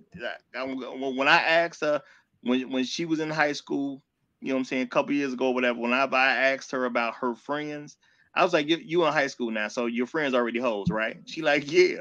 You know what I'm saying? Because I knew they was, because look, look what age we live in. And a lot of folks don't talk to their kids. So that's why I explained to her so she'll have an understanding of what the whole purpose of her keeping her virginity is. So now she ain't trying to give it up because she knows she give it up, you know, there's a dude that she maybe wouldn't have qualified for that now she possibly can. And once she give it up, it's over with. So now she has a reason to hold on to that particular value for herself. My thing is I'm I'm telling them what they need to know for themselves, which so they can make better decisions about their own life. Um, shout out to Tim Howard. He says, should the age be lowered? The age, age for what? Right. probably talking about the age of consent. Hell no. Well, then, I don't think it should be lowered, and it varies from state to state as well. So, yeah, um, I think uh, I I I, I, I want to say that uh, the common age is 16 across the United States. Um, but yeah, 15 in some states, and it's even 14 in at least one or two states. Well, I, I just tell folks, uh, wait till you're 18 when you're an adult. Period. if you're gonna do it, you might as well wait to, to at least then, so you can deal with the repercussions of it at the end of the day. But uh, but I think women need to take this stuff more seriously. I think women don't care about this stuff um, because it doesn't. Wait really a minute. Let me, let me just say this um the common age it's not uh, under 16 the common age in most states is 16 and it goes up so um 16 is the lowest um, no, it's not. It's 15 in the state that I came from, so I know it's 16 is not the lowest. Yeah, they probably changed the laws. I'm looking at uh the what you call it right now, and it's saying that the common the like all the states are 16 and up. Well, uh, that's why I tell people you wait to 18, you know you're good in every state. And you ain't got to worry about that stuff.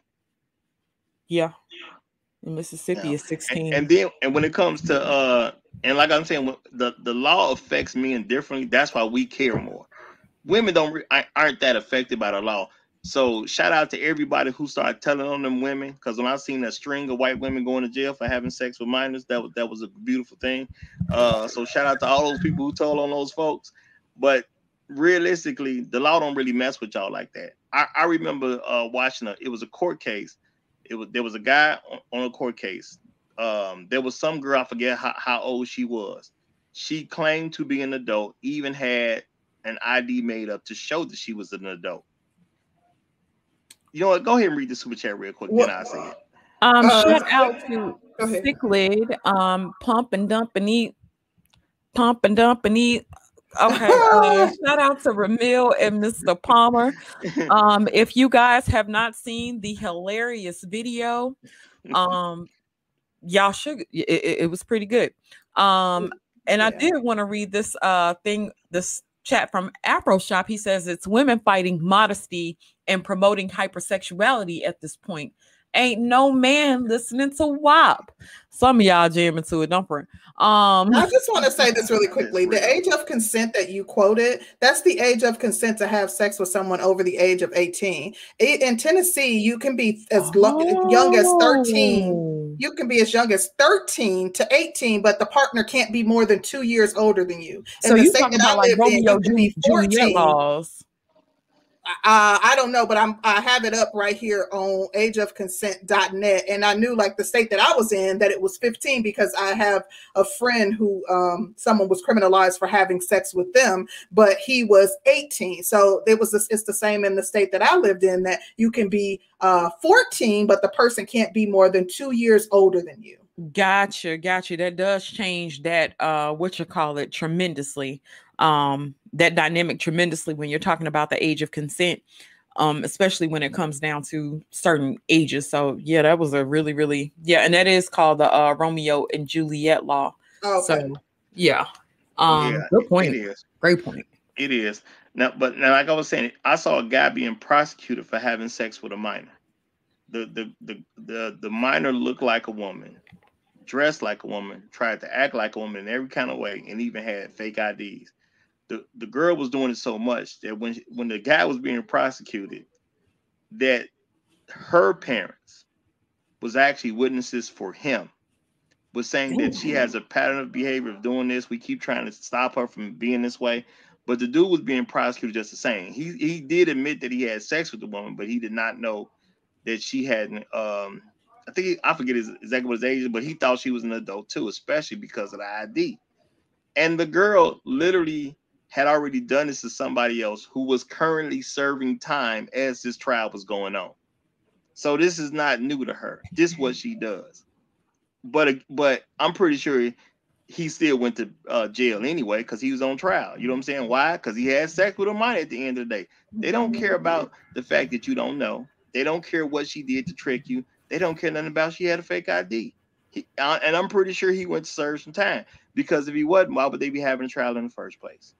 Now I've seen several stories like that. I gave the example of my it was actually my best friend growing up. Um, she was 13 when she gave birth to her baby. She was 12 when she was dating this guy. He was 17. He was 18 by the time she turned 13. Now her mom knew that she was dating him the entire time. And when she got pregnant, the mom went and pressed charges. So now he has a statutory charge. Um, but she was okay with it until her daughter got pregnant. And that's the second that that's one of two scenarios that i know that happened just like that where the parents were fully aware that the daughter was dating someone older but until they got pregnant that's when an issue arose and you know they filed criminal charges. You gonna read that yeah, thank you, Black with a Q. She says, great topic. We'll catch the playback. Hope y'all have a great rest of the day. Thank you, thank you, thank you for the support. Definitely catch the playback. This is extremely interesting. I actually have another question, Danny, unless you do. Go ahead, go ahead. I want to know um, is fastness, if that's a word, uh, a learned behavior. Like, you know, there are so many, you touched on it earlier when you talked about like media influence and like the society that we live in and all of the things that young people have to contend with. Is it learned behavior? Because clearly you can have two kids raised in the same house um, that deal with the same thing, and one is quote unquote fast and the other is not. Um, if if so, um, what in what ways are do children or young girls learn to be fast? Like it, from what uh, influence? Excuse me. It, I, it don't oh, matter. Oh, go ahead, Roger. Oh, go ahead, sister. No, go ahead. Go, go ahead. Go ahead I would say um, it depends on what you're feeding your child. Um, and I'm not talking about food, but if you are allowing your child to ingest certain things on TV, um, like okay, at one point I couldn't watch R-rated movies, um, especially if the R-rated movies had uh sexually suggestive things in it. Now I would be able to watch violence and stuff uh when I was younger, but my grandmother was very careful about letting me watch things with a lot of sexuality or seductive uh ten, seductive stuff in it. Um, if you got your daughter sitting around watching love and hip hop and you're letting her allowing her to be on social media, um, to me, while it may not be the whole picture of what's being learned, or I'll give another example. You allowing your daughters to see um you in adult situations, and I mean not to where you're having sex, but your child is seeing how you deal with men. And if you're a hoe mm. and you have hoe behaviors and you're allowing your child to um, pick up on those hoe behaviors and you allowing your daughters to see how you play men and how you do things with men, your child is bound to pick up uh, some of that. Now, whether or not she acts out on it, you know, that might be a different story. But um, I do think a lot of it is learned. I would to, I would go as far as to say most of it is learned. Um you're in an environment to where there's no restrictions there's access to everything everything you want to see everything you want to hear. Um you playing WAP and your daughter knows the words to WAP before she knows her damn abcs i think a lot of that has a lot to do with it. Then the way we're allowing our daughters to dress. Um so the girls and the moms absolutely look the damn same. Now the mama got a uh, hair down to her ass, the daughter got hair down to her ass now, and this is in high school mm-hmm. to where it was the point we couldn't even wear weave until we went to like uh graduation. Me either, but, baby. I had a pin up, a French roll. That part. But girls are wearing weave down to their asses just on a regular day, and they got inches and bundles, and um, she's got her tits out, and she's got her tights yeah. on, and there's nothing covering her ass. And we say, don't look at her. Don't look at her. I know she's doing things to entice you, but don't look because you have uh the the onus is on you not to look because you're an adult and you should know better than to look but mm-hmm. she's trying to entice you and if, if a woman says well i put on tights and i put on these sexy clothes for myself and i'm not doing it to get anybody's attention i don't care about getting not getting attention i'm doing this for myself i will also beg to uh beg to differ and call bullshit on that because certain things are for enticing and attention but we've got we've gotten away from the truth behind those things mm-hmm. and we'll say well you know um the child has no responsibility the mama doesn't have any responsibility to what somebody else does or how somebody else reacts and if you're doing yeah. things for seductive qualities and tendencies that's what it's for that's what it was made for but mm-hmm. we don't mm-hmm. give any credence to that so i will say that it is definitely learned behaviors um most the majority of it's learned behaviors the majority that's a that's a good point because I, I, know like earlier the comment was made regarding like uh you know essentially the parents not um you know, but only having so much control. But um, these days, what from what I see, I remember when my kids were in school, like their fashion, their their shopping hauls for back to school came from Foot Locker, um, um, American Eagle, and Hollister. These kids mm. doing um, uh, fashion hauls from Fashion Nova. Fashion Nova has adult clothes. Their moms are buying their bundles. They have the long, extra long nails that cost a hundred dollars for a refill and the designs. Like they're yeah. wearing um, lash extensions. Like the, most often, from what I see, the parents are the ones fitting Buying the it. bill for this. Yeah, right. this isn't like kids like even having to sneak around and do certain things. The parents are on board with it. A lot of the mothers are on board with it a lot of times. I wholeheartedly agree. Roger, what are your thoughts? Well, I ain't never met no baby that knew how to be a hoe. So I know they learned it from somewhere. so uh, this man, when it come down to it, I mean, yeah, they, they mama buying the clothes until she can get some dude to take take over. Meaning, if I can teach her to be a hoe, and then I get a 25 year old with a job to come in, he can start buying her clothes. So as I said before, the, the women encourage this type of stuff because if something go down, she ain't in trouble no way. The daughter ain't in trouble with the law because she a child.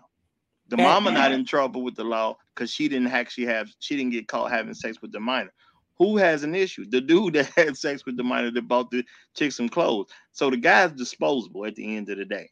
She still want her daughter some to get bought stuff though. She just don't want to buy it. So she just gonna encourage her to be a hoe so she can get the next sucker. Just is what it is. You know what I'm saying? It ain't like a bunch of guys having sex with minors are the, are the smartest uh, or the, the sharpest knives in the drawer. It ain't like that's what the case usually usually is. Usually those are lazier guys who just want an easy fix. And if you trying to have sex with a minor, of course, it's a lot easier than trying to have sex with a woman at the end of the day. Just comes easier. So they just hit an easy target. So that's all it come down to. But if if you look at social media right now and you look at how women are dressed with their own daughters, you can see it being taught. Just like when you even when you asked the question earlier about the yoga pants. Okay. Now, if you wearing yoga pants as an adult woman in front of children to show off your body to all these strangers, then what do you what message is that giving to your daughter about her body? It should be shown off.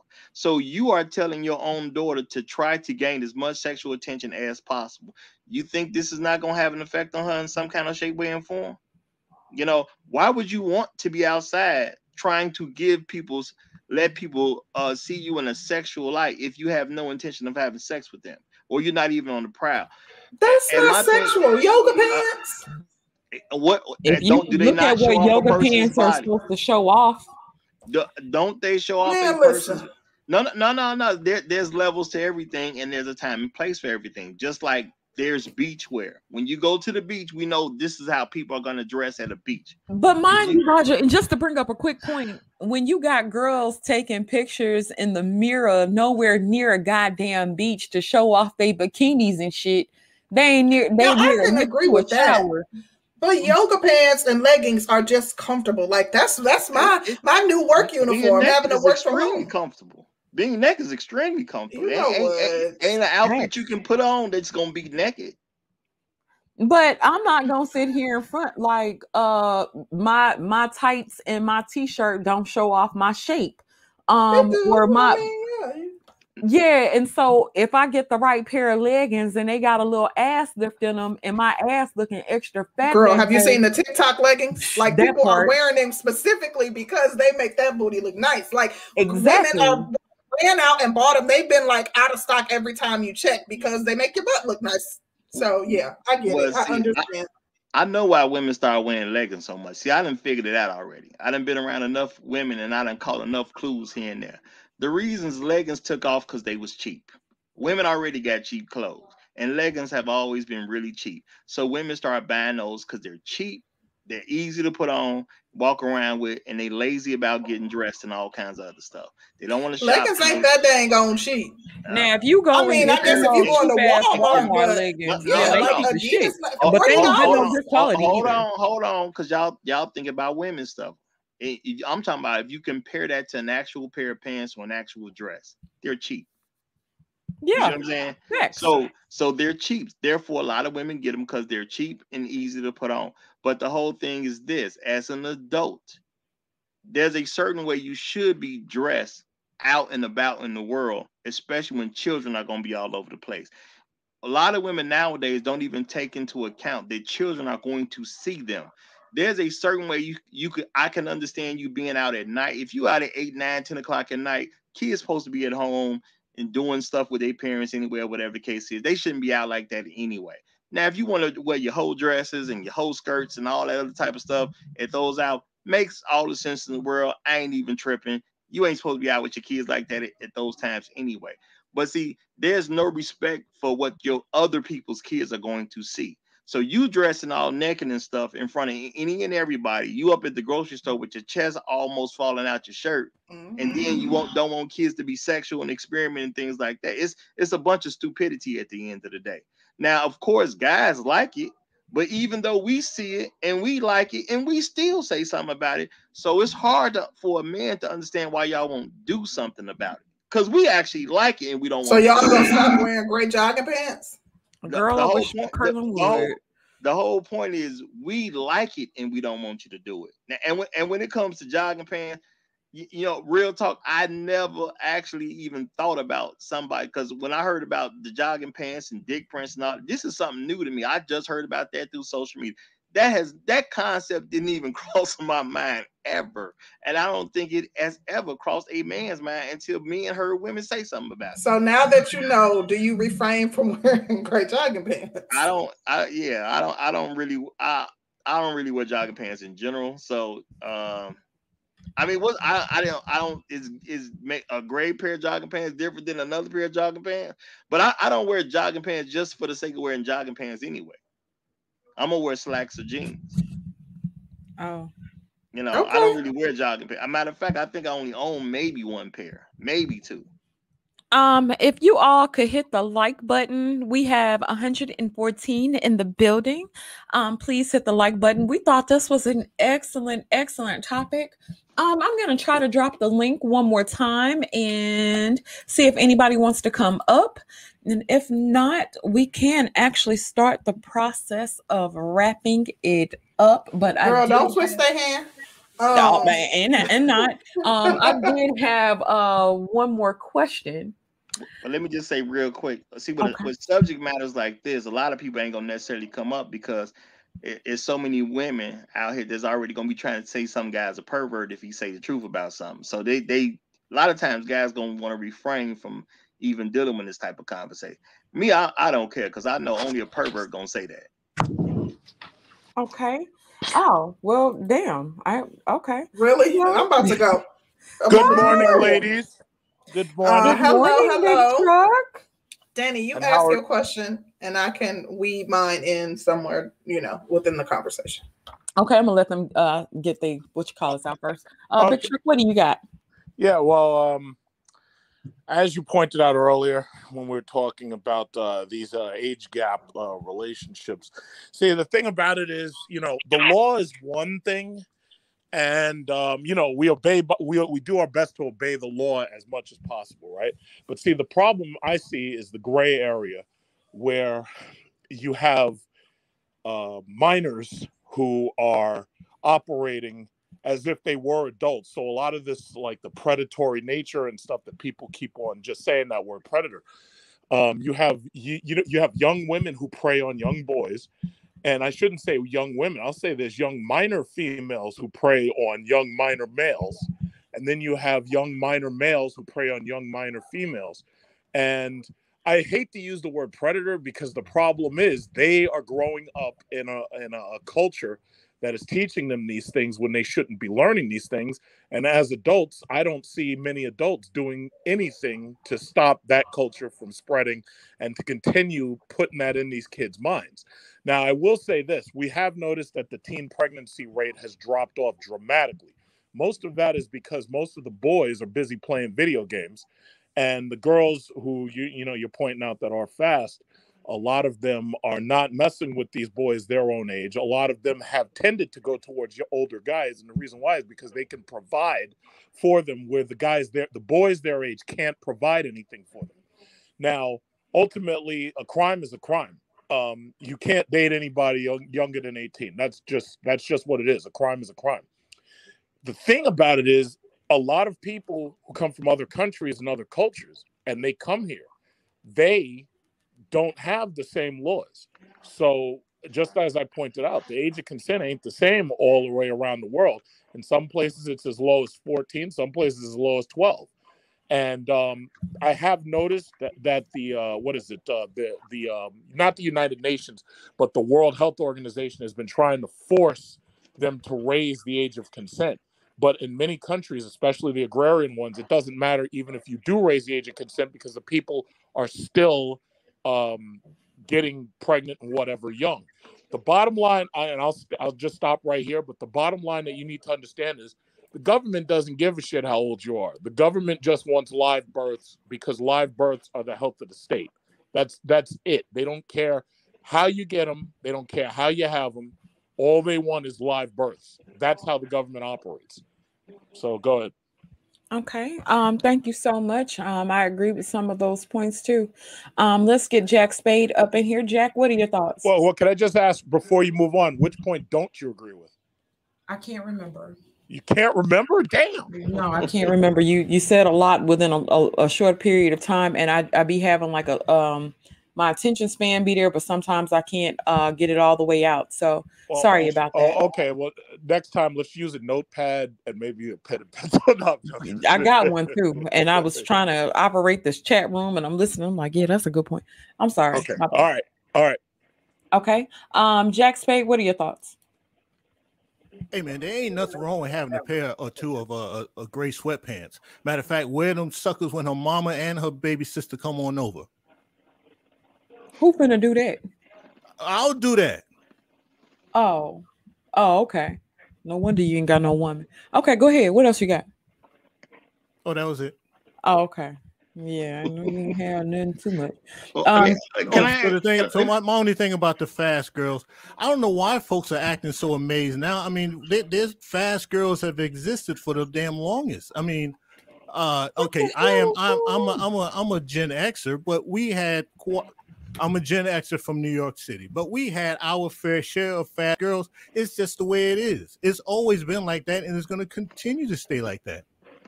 You're going to have some girls who are a little bit more conservative, honestly conservative, and you're just going to have them fast girls. Only thing a, a guy has to worry about is try to make sure that it's not one of his daughters that's the fast girl. Let somebody else's daughter be the fast girl. Okay, and, and let me just ask real quick: What's the thing These about the gray sweat sweatpants? Because sweatpants are sweatpants. So and, and I mean, I'm no, they're to... they're not. They're not. Um, gray sweatpants um tend to show off a print, and uh, well, women can out everything that you're working with when you got them gray sweatpants on. Don't do that. And that's why I say there's nothing wrong with wearing it when her mama comes up. Now, of course, you're dealing with somebody that's a, uh, you know, in their 30s or 40s. But hell, ain't nothing wrong when when when let, let the ball show when a mama come over there or a baby sister come over there. Let everybody know what you got. Well, well, I'm always shocked at y'all. Y'all crazy as a box of damn rocks. What? Go ahead with your gray sweatpants. Uh, chaos. What you got? Lord have mercy. All right, but hey, everybody have a good week. Team, team Miami. Stay dry. Take care. You too, Jack. Thank you for coming through. Jack. um, let me say something. Um, in regards to fastness, that's a parent's problem if your children get fast.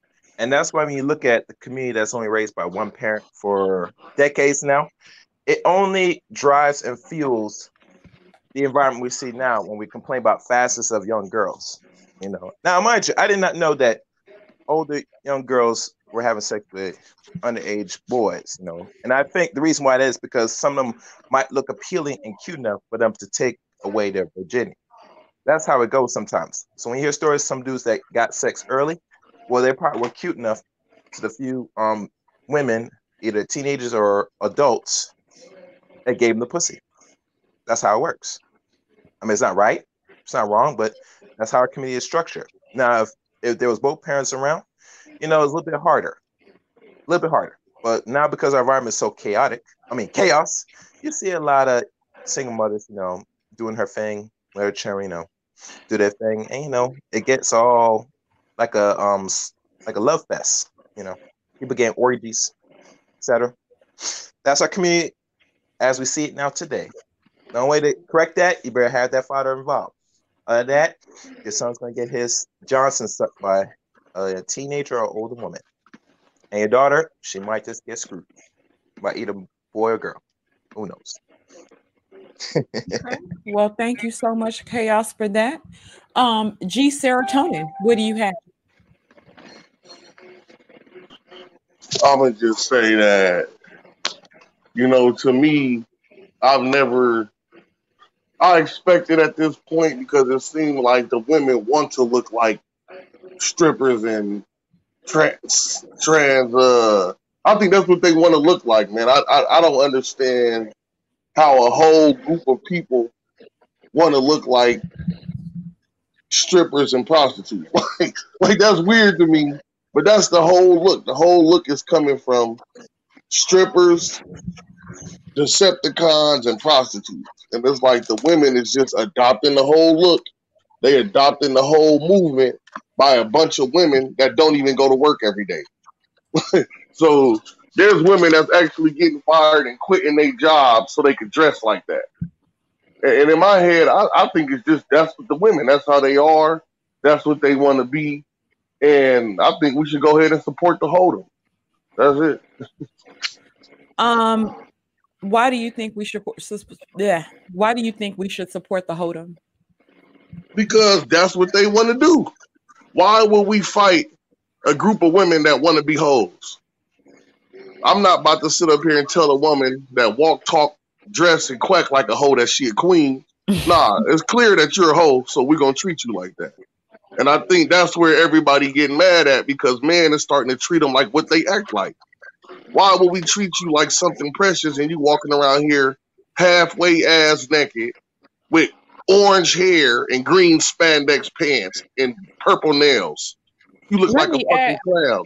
Let me ask you a question. Um, um, I'm sorry. Uh, I forgot your name. Just G. G. G. I'm sorry. G serotonin. Okay. So would you say that it would be kind of like white supremacy if um people treated black men because they were dressed a certain way? Would you say that would be like a form of white su- supremacy if we treated black men like thugs? And I'm no, you know, playing a no, that, advocate. No, that that wouldn't be that way. If a nigga dressed like a thug, he probably a thug. Gotcha. you know what I'm saying? if, if, you dress fair. like a thug, if you if you waking up in the morning and you all you got on is jogging pants and a white t-shirt and some Air Maxes, where the fuck you going to work like that at? you got a point. Where is you going to work? Like, what type of man is dressed in leisure wear all day? Somebody you might have a job. You might have a job where you could do that at, but I'm saying come on now. When you know when you see a man going to dress for work, he's in work clothes or some type of slacks or some type of jeans because that's what men work in. Any man that can wear gym shorts and fitted caps all day probably don't got no real job anyway.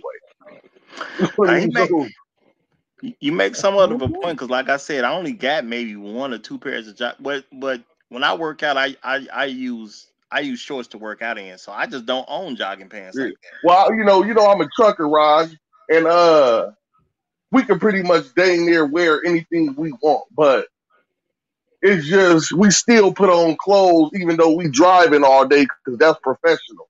You don't want to show up at your your couriers and your drop off points and you got a sweatsuit on every time. Eventually, they're going to say something to you like, "Okay, this dude, you know what I'm saying, is lazy. Your appearance actually matters." Mm-hmm. So when people getting dressed and they styling themselves, even if they not thugging, these little niggas is trying to look like thugs when they get dressed. That's just the real deal. Just like these women is trying to look like hoes. We it, that's just what it is. Like, why is we such denial? Okay, where is they getting the whole look from? Explain to me where the whole look is coming from. Nah, they whole mama. You right. You right. They whole mama. Because that's not that shit. That shit not couture. It's not. It's not at Paris Fashion Week. That shit ain't getting sold in no major magazines. They copying the styles that they see the strippers and shit wearing. That's true. Really true. So we gotta be serious. Why would I'm gonna treat you just like what you dress like? Oh yeah, you lit. Yep, come drink this henny out the bottle and turn up and hop in the whip with the homie. oh, wow. You lit. We ain't trying to make sure you get home. We about to go eat. We about to turn up and drop this little hoe off. You know what I'm saying? And that's what's going on. And that's why everybody's stuck like these dudes ain't like they used to be. No, because y'all old. Why would we be taking y'all on dates and all this shit and you over here in the back seat with the other homies drinking henny out the bottle, getting ready to bust down. Come on now, we ain't like I don't know. I think that for so long, us men, for so long, a majority or a big group of men was not aware and it wasn't visible what these women was doing. Like I'm from the hood, I've seen this shit my whole life. I'd have seen the girls that leave their good mama and daddy house to come to the projects with us. And the first thing they trying to do is lose all inhibitions when they get there. Like we ain't got no pride or moral. And we looking around like nigga, our own homegirls who grew up with us don't even act like this. So bitch, you leaving home just to come act like a hoe. So you leaving your parents good home that they work hard and provide for you for to act like a hoe. Okay, if that's the case, we definitely gonna treat you like that. Hey, that that's the whole value yeah. system. You disrespecting your daddy even out here with us. Oh, you, you disrespecting point. your daddy. Your daddy working hard to protect you. You done snuck out in the car he done bought to come hang out with a nigga who don't even know who his daddy is. That's the whole okay. value system. You got a point. Um, let let's uh let me uh say this real quick. Please do not time um people out for um having their opinions. Y'all know we encourage it over here. Um, and we not we we scared of a little pushback or if somebody has a differing opinion. So um, let them rock in the chat. Don't don't just let them Listen, don't just time them out. And, and, and, sister, if they can prove me wrong, prove me wrong. Where do the style no, no, come from? It, it, it wasn't against you. It was uh oh, okay. arguing with each other, but like, um, I really having a disagreement. Listen, I got girl like my family is a majority women. It's only like nine boys. I've watched my girl cousins sit up there and dress like the, the outfit they be on be cool. They be like, nah, girl, your ass ain't out enough. You need to wear it in mm. so your shit looks fatter or your titties look better. Like they, the, the way they dress themselves is to get the sexual attention. Facts. You, that's that why all the that, that's why all the clothes are spandex. All the clothes are some form of spandex or stretchy material, so it can extend you. It, it, it can extenuate any part of their body that they feel. That's the whole point of it. Come on now, what type of person goes outside with blue hair, a motherfucking neon pink spandex short set, sandals, and red bright 10 inch nails and three millimeter eyelashes? What are they looking oh, for? Man. Explain. That's that used to be the shit the clowns wore at the circus. They done turned the shit into style. Oh god. G serotonin, you came through with that heat. That's so true. So true. Um, I'm gonna move on to the next person, but uh, you brought up some really, really, really excellent points. Um, sincere cracking up. What are your thoughts? Thank you, Sister Joyce, for letting me come on the panel. I, I, think my personal thing is I think it's the parents that are at fault when the kids are being fast, and I blame the music industry. Those are my two things that why women are fast nowadays. What do you think about women having um, derogatory music toward men or like the hot girl culture? What do you think um, in that aspect? That's or the whole. Is, that the aspect you were speaking on? I'm sorry that's the whole music industry right now, um, Sister George. It's all about sex sells, you know, and that's what the kids are, you know, they're portraying what they see as what their favorite artists nowadays. That's a you, good point. Do, in, in, mu- in music, do you still have to press play? What yeah. do you mean? Right, I don't understand what you mean. Yeah, you press play, you hit, hit a track so people listen to the music they want to listen to. How could it be the music be the music industry's fault? Yes, it is. Yes, it is. Yes, it is. I'm gonna give you. Yes, it is because the young, the younger generation, if they see Cardi B out there with her ass out, the younger generation are following that lead. But whose fault is that? Whose yeah, fault? The younger generation aren't they oh. directed on who to listen to and what to play? It's the parents' fault for not knowing what the child is listening to. So who's so how can it be somebody that's in the industry that has no control over this person's household on what their fault is? Because the music industry has the music industry has a whole big spectrum where it influences the world, so the, it can affect everybody. Every, everything made is not for a child. So who's exactly. supposed to make that determination? Okay, okay. So let's use the song WAP as an example. Why didn't the um, parents cut off WAP when younger children were listening to that? Because they hoes. Oh, you can say they hoes, but whose fault is that for not knowing what their child is listening to? The parent, they right? know they know what their child is listening to. They all listening to that whole ass shit. And, and Together, you know how you answer the question? How does it exactly at times? How does at it times. jump to? How did it jump to the artist? Oh, I know what you mean. I know what you're saying, but you can't say that the music industry doesn't have an influence on the child. My thing is, it don't matter what's out there. You're supposed to raise your children anyway. That's what I was saying. That's what I was saying from the you, beginning. My, my, thing is, people want to people want to live in two worlds. Either parents are responsible, or uh, people in different industries are responsible. I don't have to listen to. When I was growing up, I didn't yes, listen sir. to nobody but my parents and who my parents told me is okay to listen to. Everybody else's opinion didn't count. Just that simple. Okay. So so what you're saying is what you're saying is when your parents played um like say Marvin Gaye, you didn't cut on Tupac? What I'm saying is they didn't even play Marvin Gaye in front of me. Never heard it in my house. I was only allowed to listen to, to uh, gospel music growing up.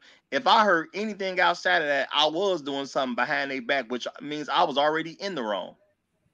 Okay. So so can I so can I ask you a question, Roger Report?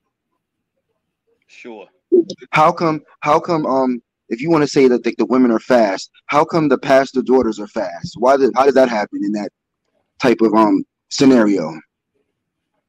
I, I am not gonna say the pastor's daughters are fast, but I'm just saying any, that just in general. If any child is fast, you, as a parent, it's your job to correct that. That's my kids question. Are going, kids are going to do wrong because they're children. People are born and they're gonna do stuff that's bad. That's a natural part of human behavior. It's that's a true. parent's job to give them corrective action. That's what ain't nobody on, on who born in planet Earth just gonna be hundred percent good. That's not human human nature. You're gonna do stuff you ain't got no business doing. Somebody's supposed to be directing your actions so you will have a better sense of what I should do or what I shouldn't do.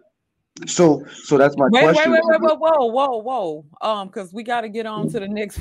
sorry, I'm sorry. I just was asking questions to Roger Report. Me and him go back and forth all day. I know. Um, shout out to the nameless protagonist. He says, "Are we pretending that kids can't get access to media of all forms, regardless of what the parents do the moment they go to public education?"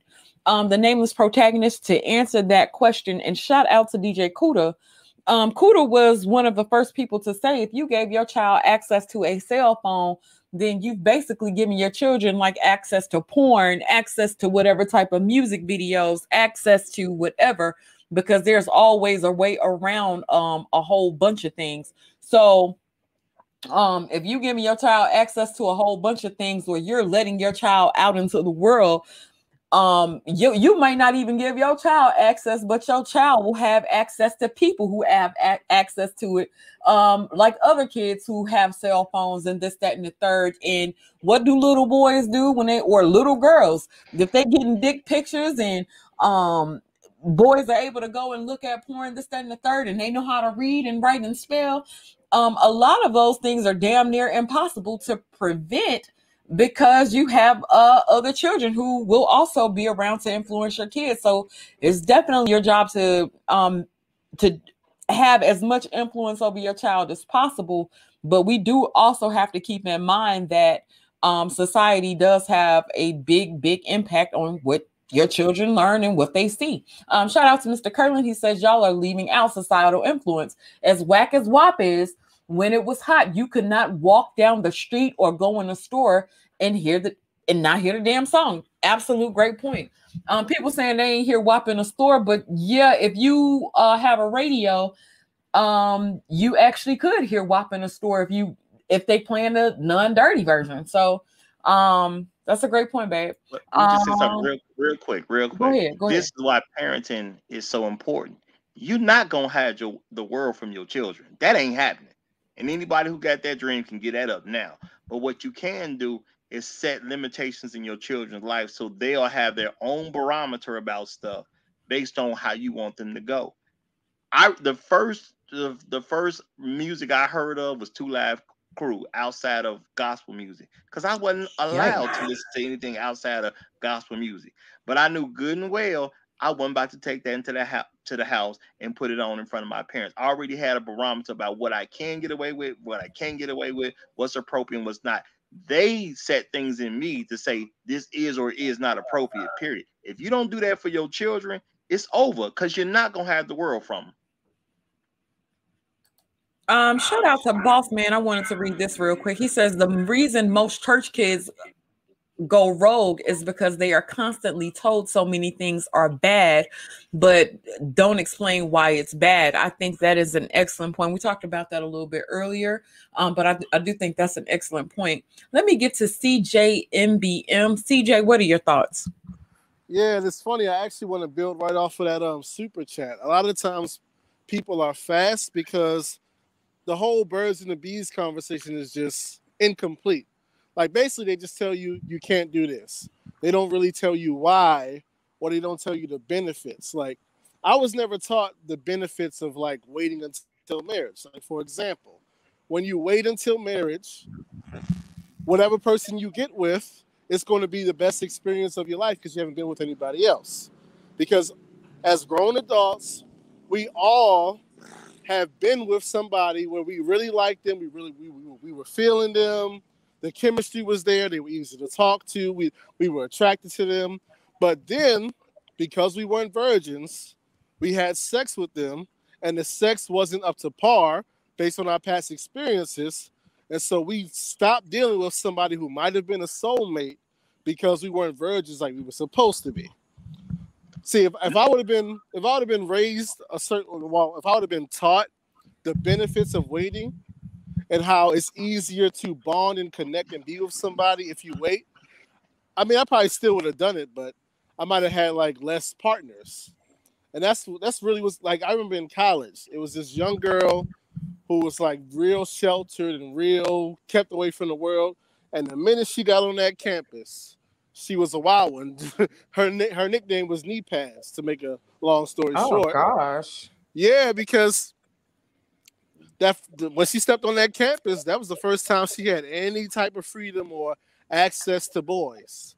And so that's really what I think it is part of the problem. It's like you say don't have sex, but you don't say like, oh well, it's it makes it easier for you to to, to bond with somebody if you wait. The experience is better with somebody. Because a lot of us we walk away from people because it wasn't wet enough or it wasn't big enough. But if you was a virgin, it would be whatever they got would be the best thing you ever had because you ain't had nothing. Right. But just for the record, I've never left a woman over a sexual issue. She done got left, but it wasn't over the sex. Okay. Okay.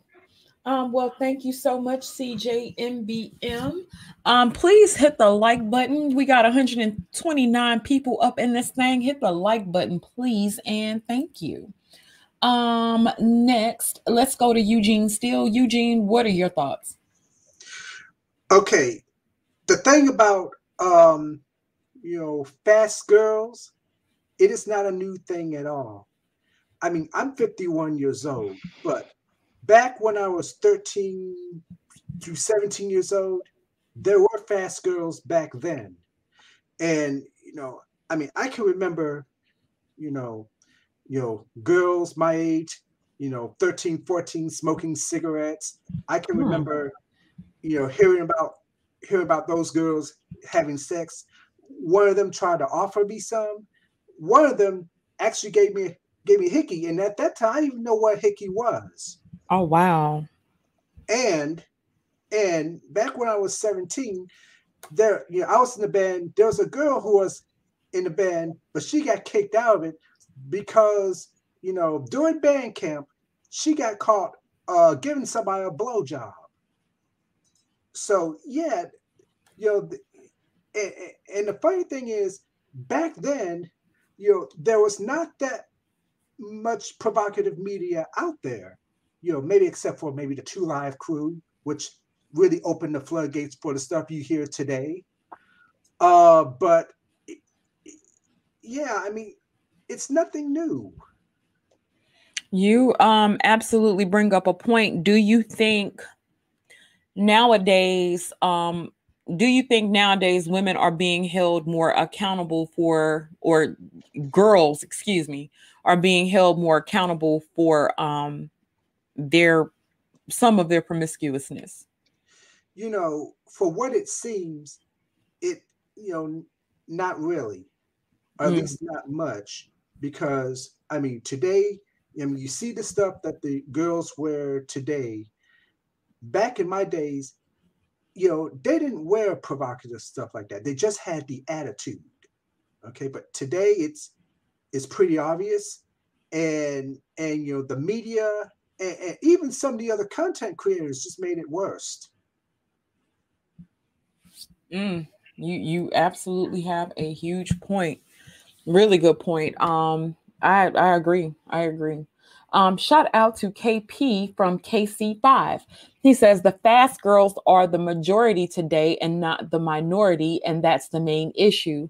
Thoughtism is praised and modesty is frowned upon. Um, K- KP absolutely positively correct. Um, they'll actually make fun of a person for being modest and not trying to be part of the crew and this, that, and the third. So um, I think that is absolutely a good point. Shout out to Andrew Wilkins. Your ass is late, Andrew. Where you been? Andrew says it's too late to change what chicks desire to be. Ever since an underage twerk team in the mid 2000s became popular for shaking ass, the whole world of black chicks, young and old, has gotten more outward sexualized. Um, yeah, they are definitely um, more out there, and a lot of things aren't um, frowned upon as much as as is praised. So I think you bring about a good point with that, Andrew. Um, Sean, what are your thoughts?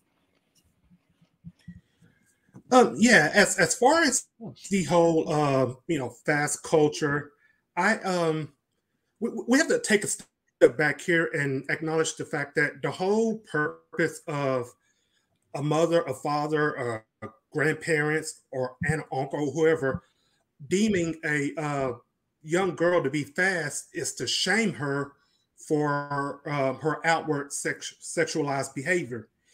And uh, the, the reason for that is as parents, especially as Black parents, the two main concerns of parents is A, a young girl the young daughter getting pregnant pregnant at a young age, and B, a young son being put in jail at a young age. Those are the two things that a, a, a parent has to worry about, and sometimes to the point of not being able to sleep at night.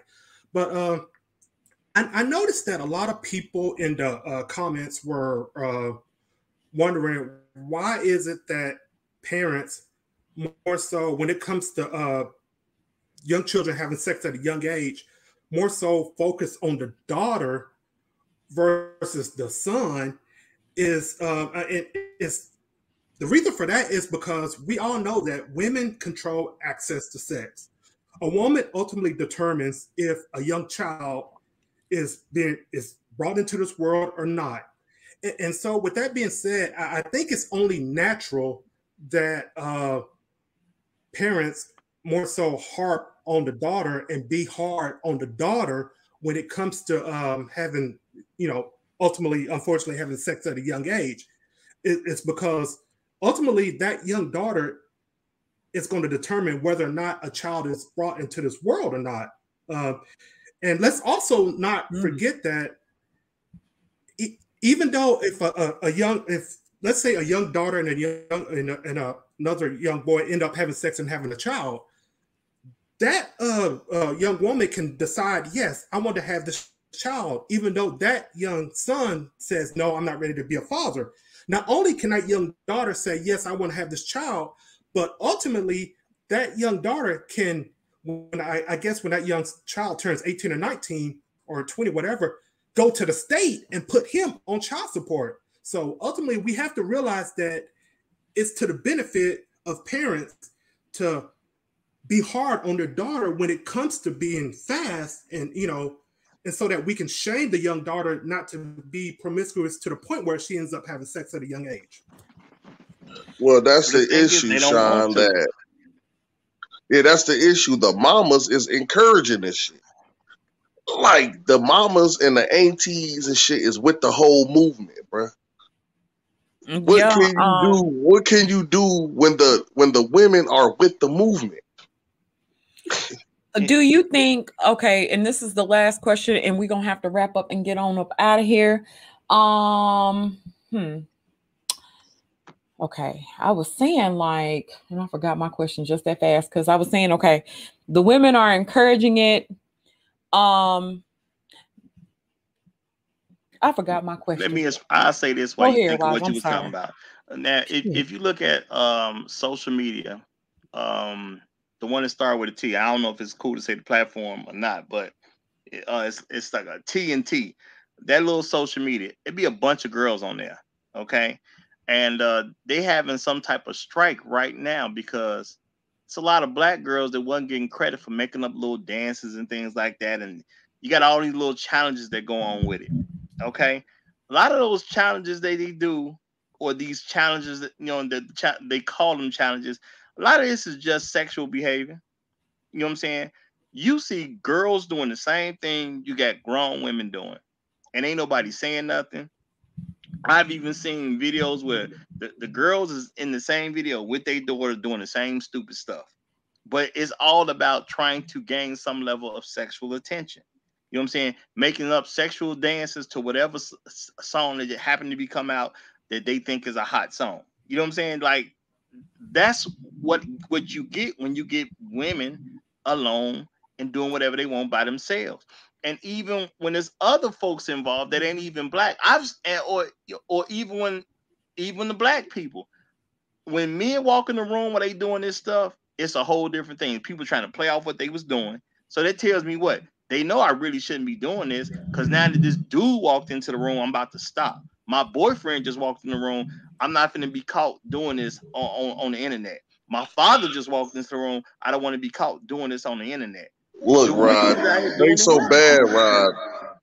They so bad, Raj, that it be the little seven and eight year old girls twerking and shit.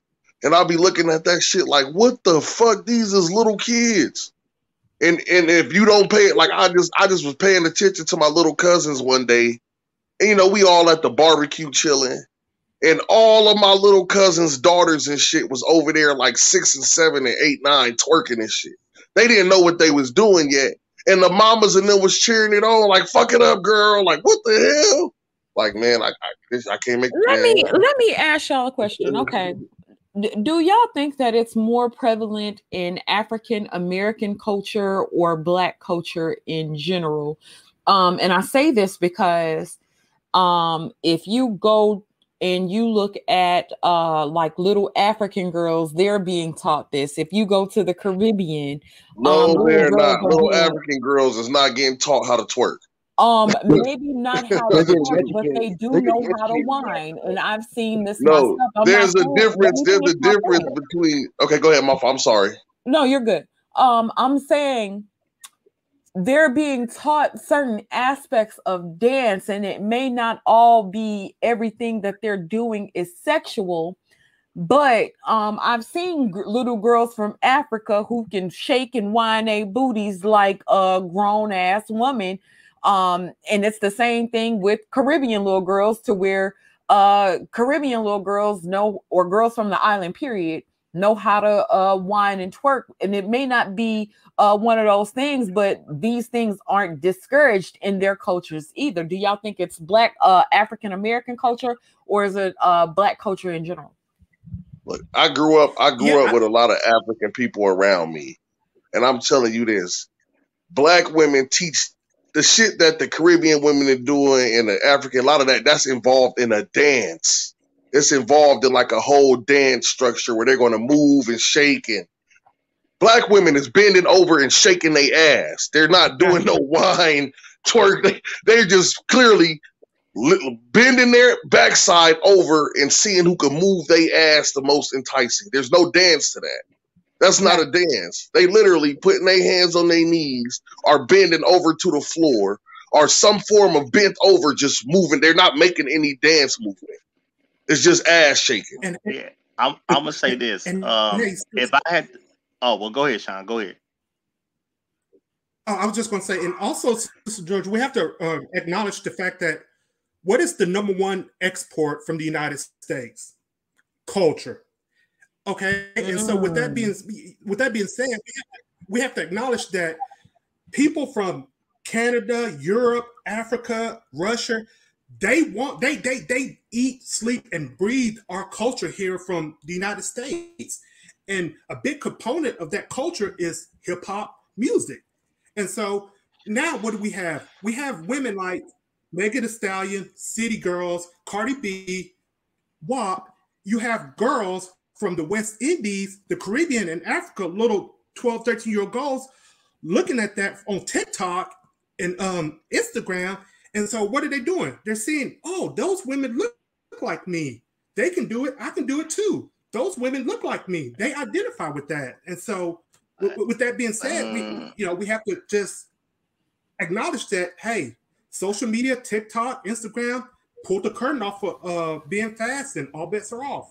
No, listen, Sean, Sean. that's not well, true because well, hip yeah. and that's part of African culture, like dancing, like which could be seen as sensual. That is like, you know, that dates back to African culture, not twerking per se, but some dances that may be looked at as uh, sensual and women knowing how to roll their bodies and roll their hips and doing different things. That that's not um, something that's influenced by modern African American um, culture.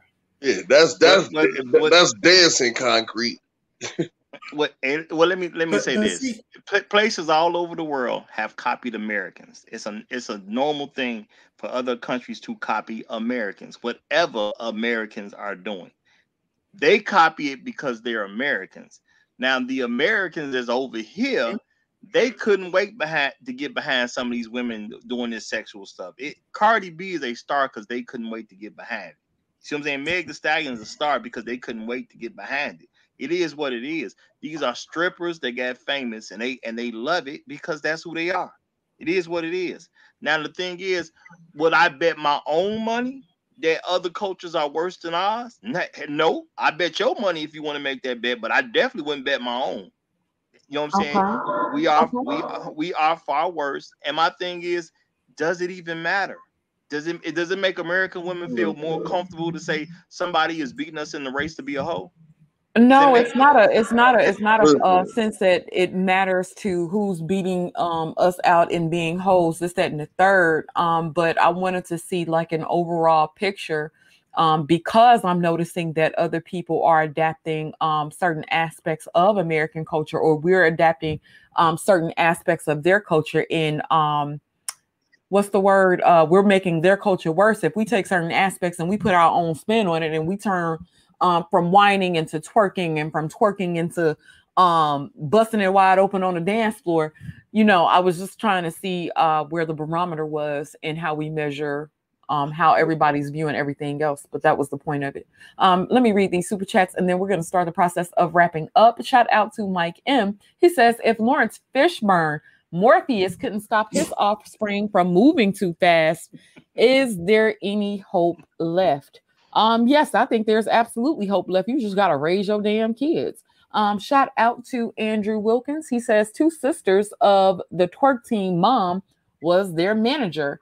They were about 15, 14 or 15 when their mom encouraged them to go around venues dancing um anything to make a freaking buck so um shout out to you andrew and thank you guys so much for these super chats um g serotonin do you have any closing thoughts yeah i'll just say that um i don't believe that the stuff that's happening in the caribbean and in africa has influenced our women at all it's a totally different type of whining and movement. Yeah, they have sensual movements and dance rituals, but I've been at African weddings and all that. There's no twerking going on at they fucking weddings and shit. There's no twerking going on at none of they celebrations. So they're not copying them. They're copying themselves. And this issue that we're facing is because we live inside of a prostitute and a whole culture. Uh, for some reason we don't want to admit this that a majority of the shit that our women do come from whole culture it's not from a righteous and virtuous place. It's from a place where they want to be hoes. And there ain't nothing we could do about that but let them be them. And i think it's starting to affect them to where the dudes are starting to be like look man i don't have to wife these chicks up. We don't have to take these women serious at all. And i think that's where the big schism now is getting discussed because dudes is starting to realize we don't even have to deal with them like that.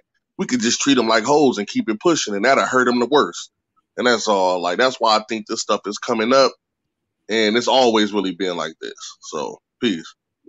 Well, G serotonin, um, excellent, excellent conversation. Hope you come back through again. We actually enjoyed your commentary a whole bunch. Um, so thank you so much for joining us. Really good stuff. Um, shout out to Miss uh, Sister Asada Muhammad. She says, You're right, Concrete. She says, Igbo culture has a similar dance. Senegal, Gambia, and Mali have Sabar. I hope I pronounced that right.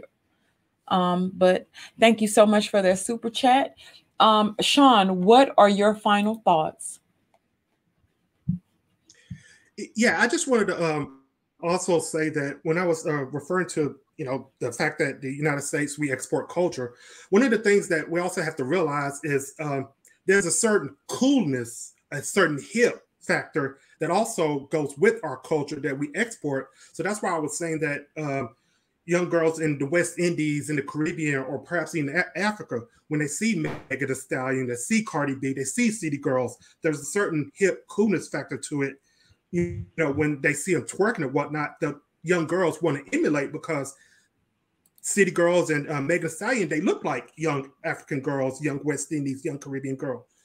But all, but I just also lastly want to say that um, fast culture now is is is is is horrible and it's hard to control and get a get a good grasp on because you have like social media, TikTok, Instagram to where it can spread like wildfire and it's hard to control a 12, 13, 14 year old girl from seeing other girls twerking on TikTok doing dance moves to certain music and whatnot. So it's it's, it's really it's really difficult to get a, a hard grasp on today, and that's why it's even so more prevalent for parents to tell young girls, hey, when it comes to sex, you control it. You have to make sure that you have the authority and know that you have the authority to control sex and control who ultimately has sex.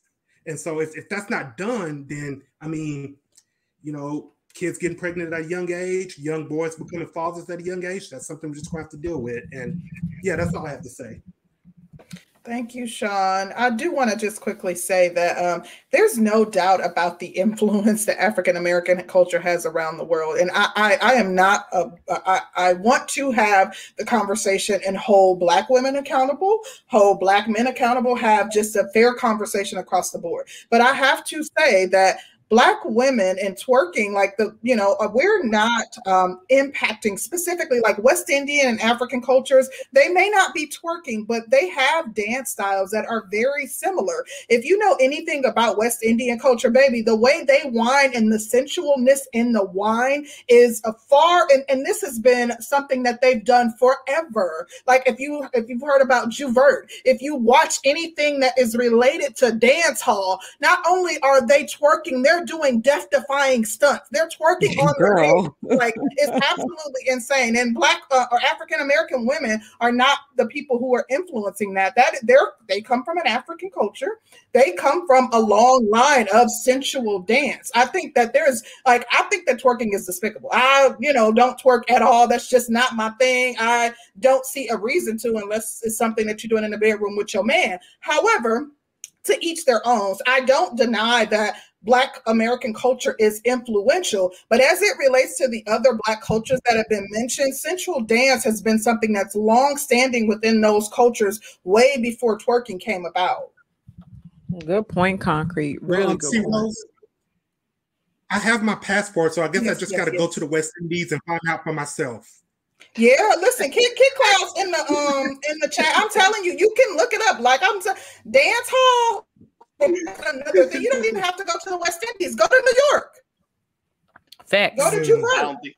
I think this is less about dance and and more about the fact that the women here are, are hoes. Well, this is the thing though.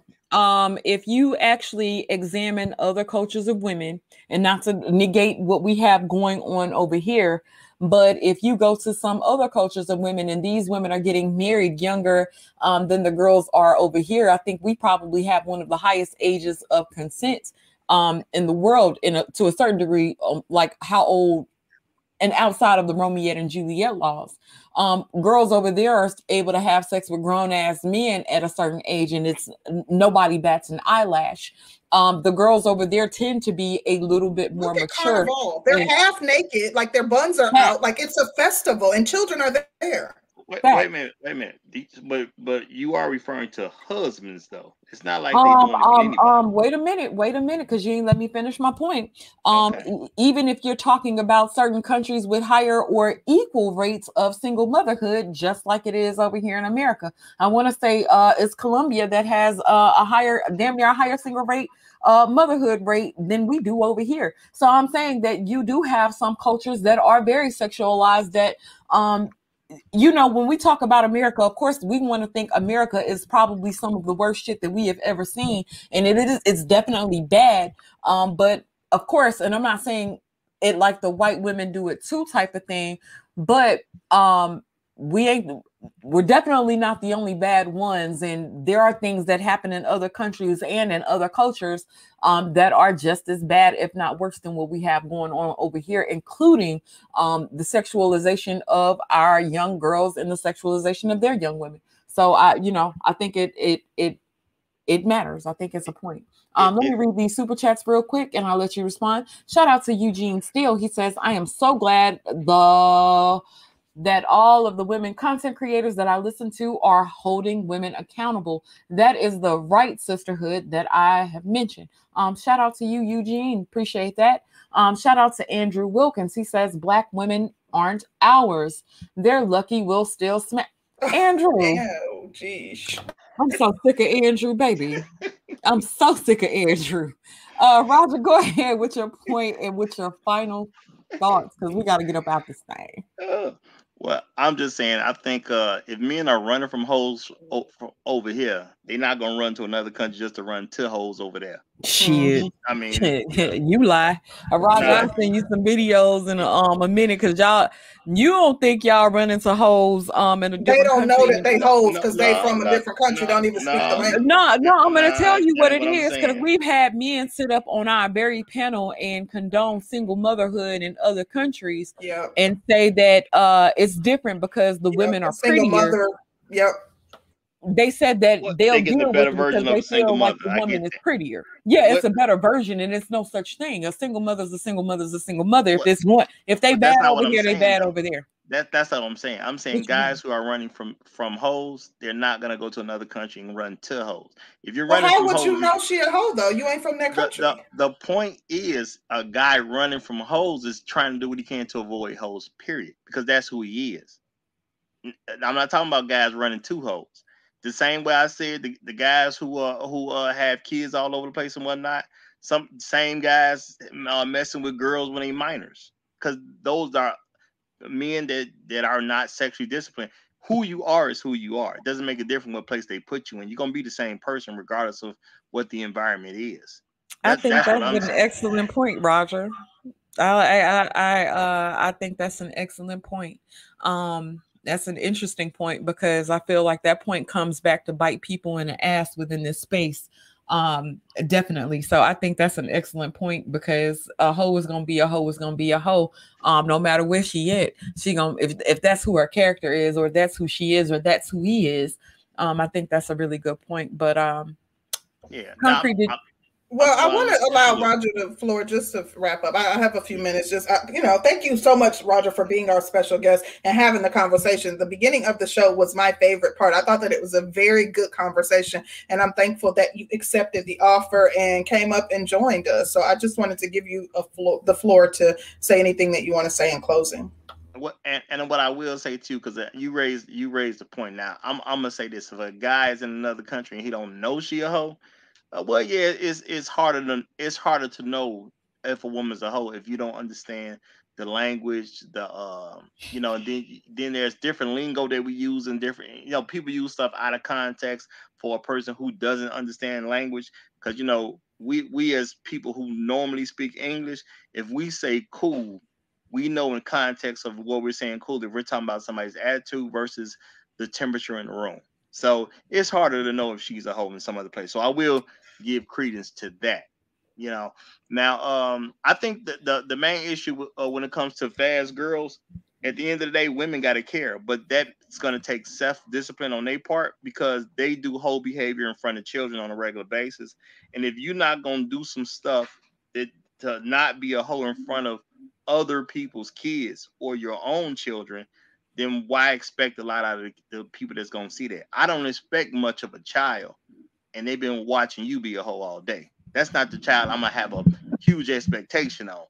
If I'm dealing with a child like that, I have to encourage that child to to get to a level where they expect more than what they've been exposed to. You got to start there. Let me make you see more is more out here than what you've been exposed to. But like I was saying, when it when it comes to uh, dressing, there, there's a reason we had terms called evening evening wear. It was the suggestion was you wear this out and about when kids ain't even gonna be there, or this is late night stuff. We're not expecting children to be there.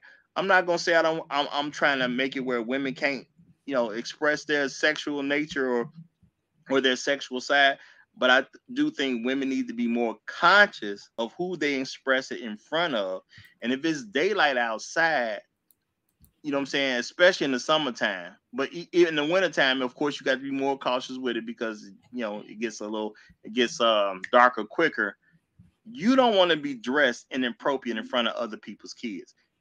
Even if you feel some way about yourself, respect the fact that these other people that you don't know have impressionable children. Don't dress like a hooker in front of their kids. Do you do you like the community enough to not be dressed like a hooker or whatever in front of their children? Even if it is comfortable for you to just, you know, throw this on because it's easy. I get all that. But but it's other people's kids out there. Okay.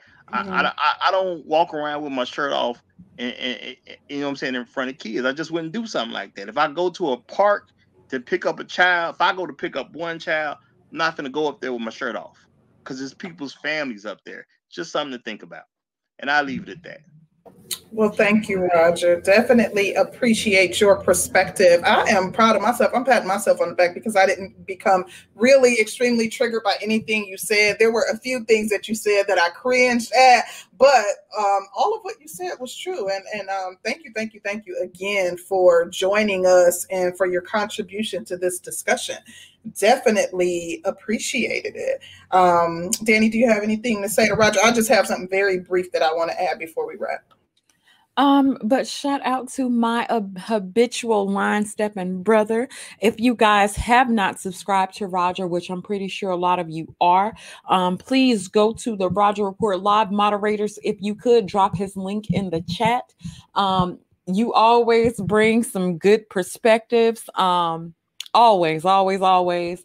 Um, I think this was a really, really dope conversation. I think it was one of the realest conversations we've had, and we had some real, some real conversations. So, um, I actually uh really, really thoroughly enjoyed this. So, Oh, um, know, shout out to you, Roger. one thing I did want to say too, with with the girls that I do with, and and this just happened like last week. I I saw something. I was going. I'm gonna run run one of them to a retail store. The first thing they said was, "Well, you know, we can't walk out the house like this," because they know they wasn't addressed appropriately to walk out the house in front of me. Now I can't tell you what they do when I ain't there, but but they already have they already understand there's certain boundaries that I've already put in place where they saying on their own, well, we know I gotta go put some pants on if I'm finna go anywhere with him. Cause I'm not gonna let you present yourself as no hoe to the world. Just is what it I don't care that you're a child. I'm not gonna have you in those type of habits as a child, which is mean you're less likely to do it as an adult. That's all.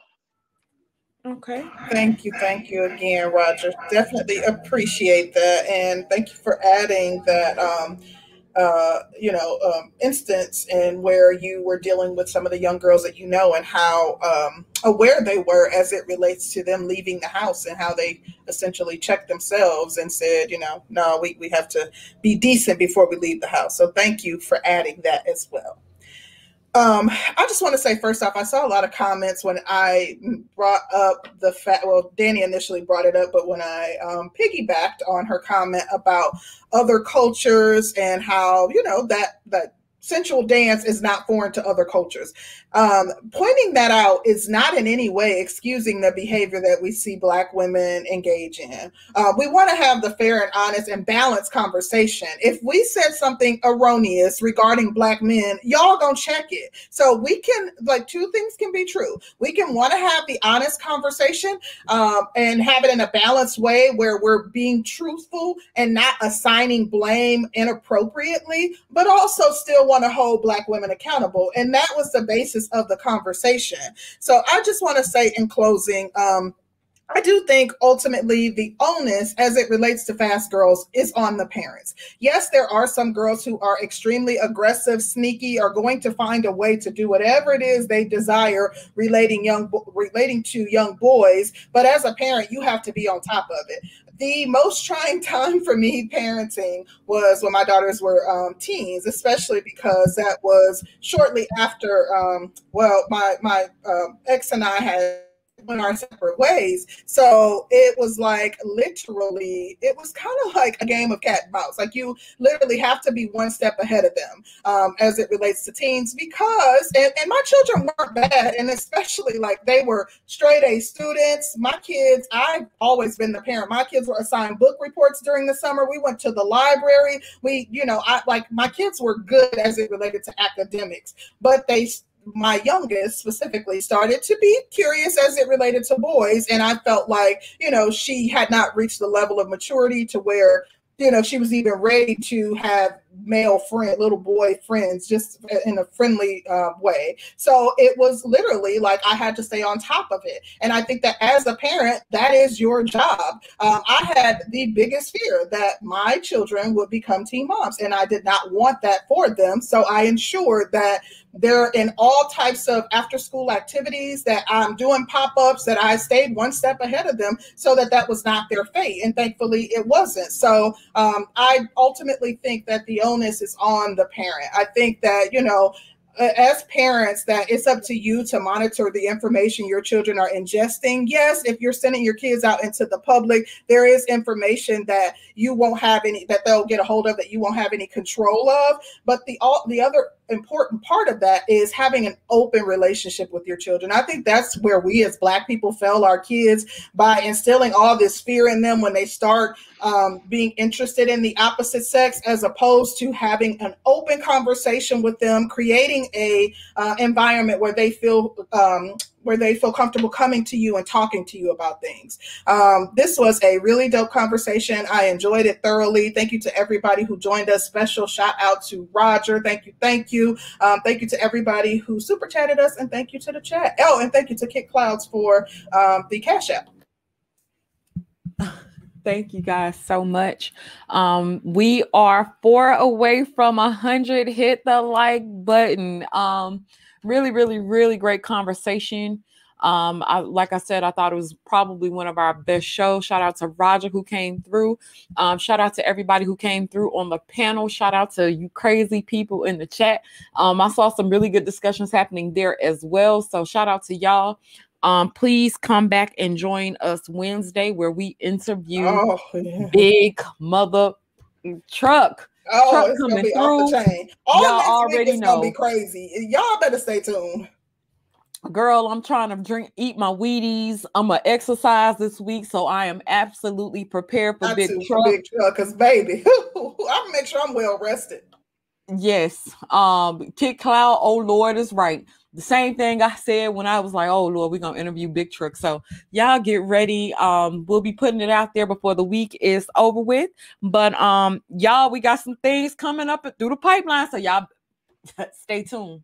you know the breakdown, the breakdown, honey. We're gonna break that shit down. Um, but anyway, everybody have a great start to their week, and we will see you guys on Wednesday. Peace. We're out. Let me get up out this thing.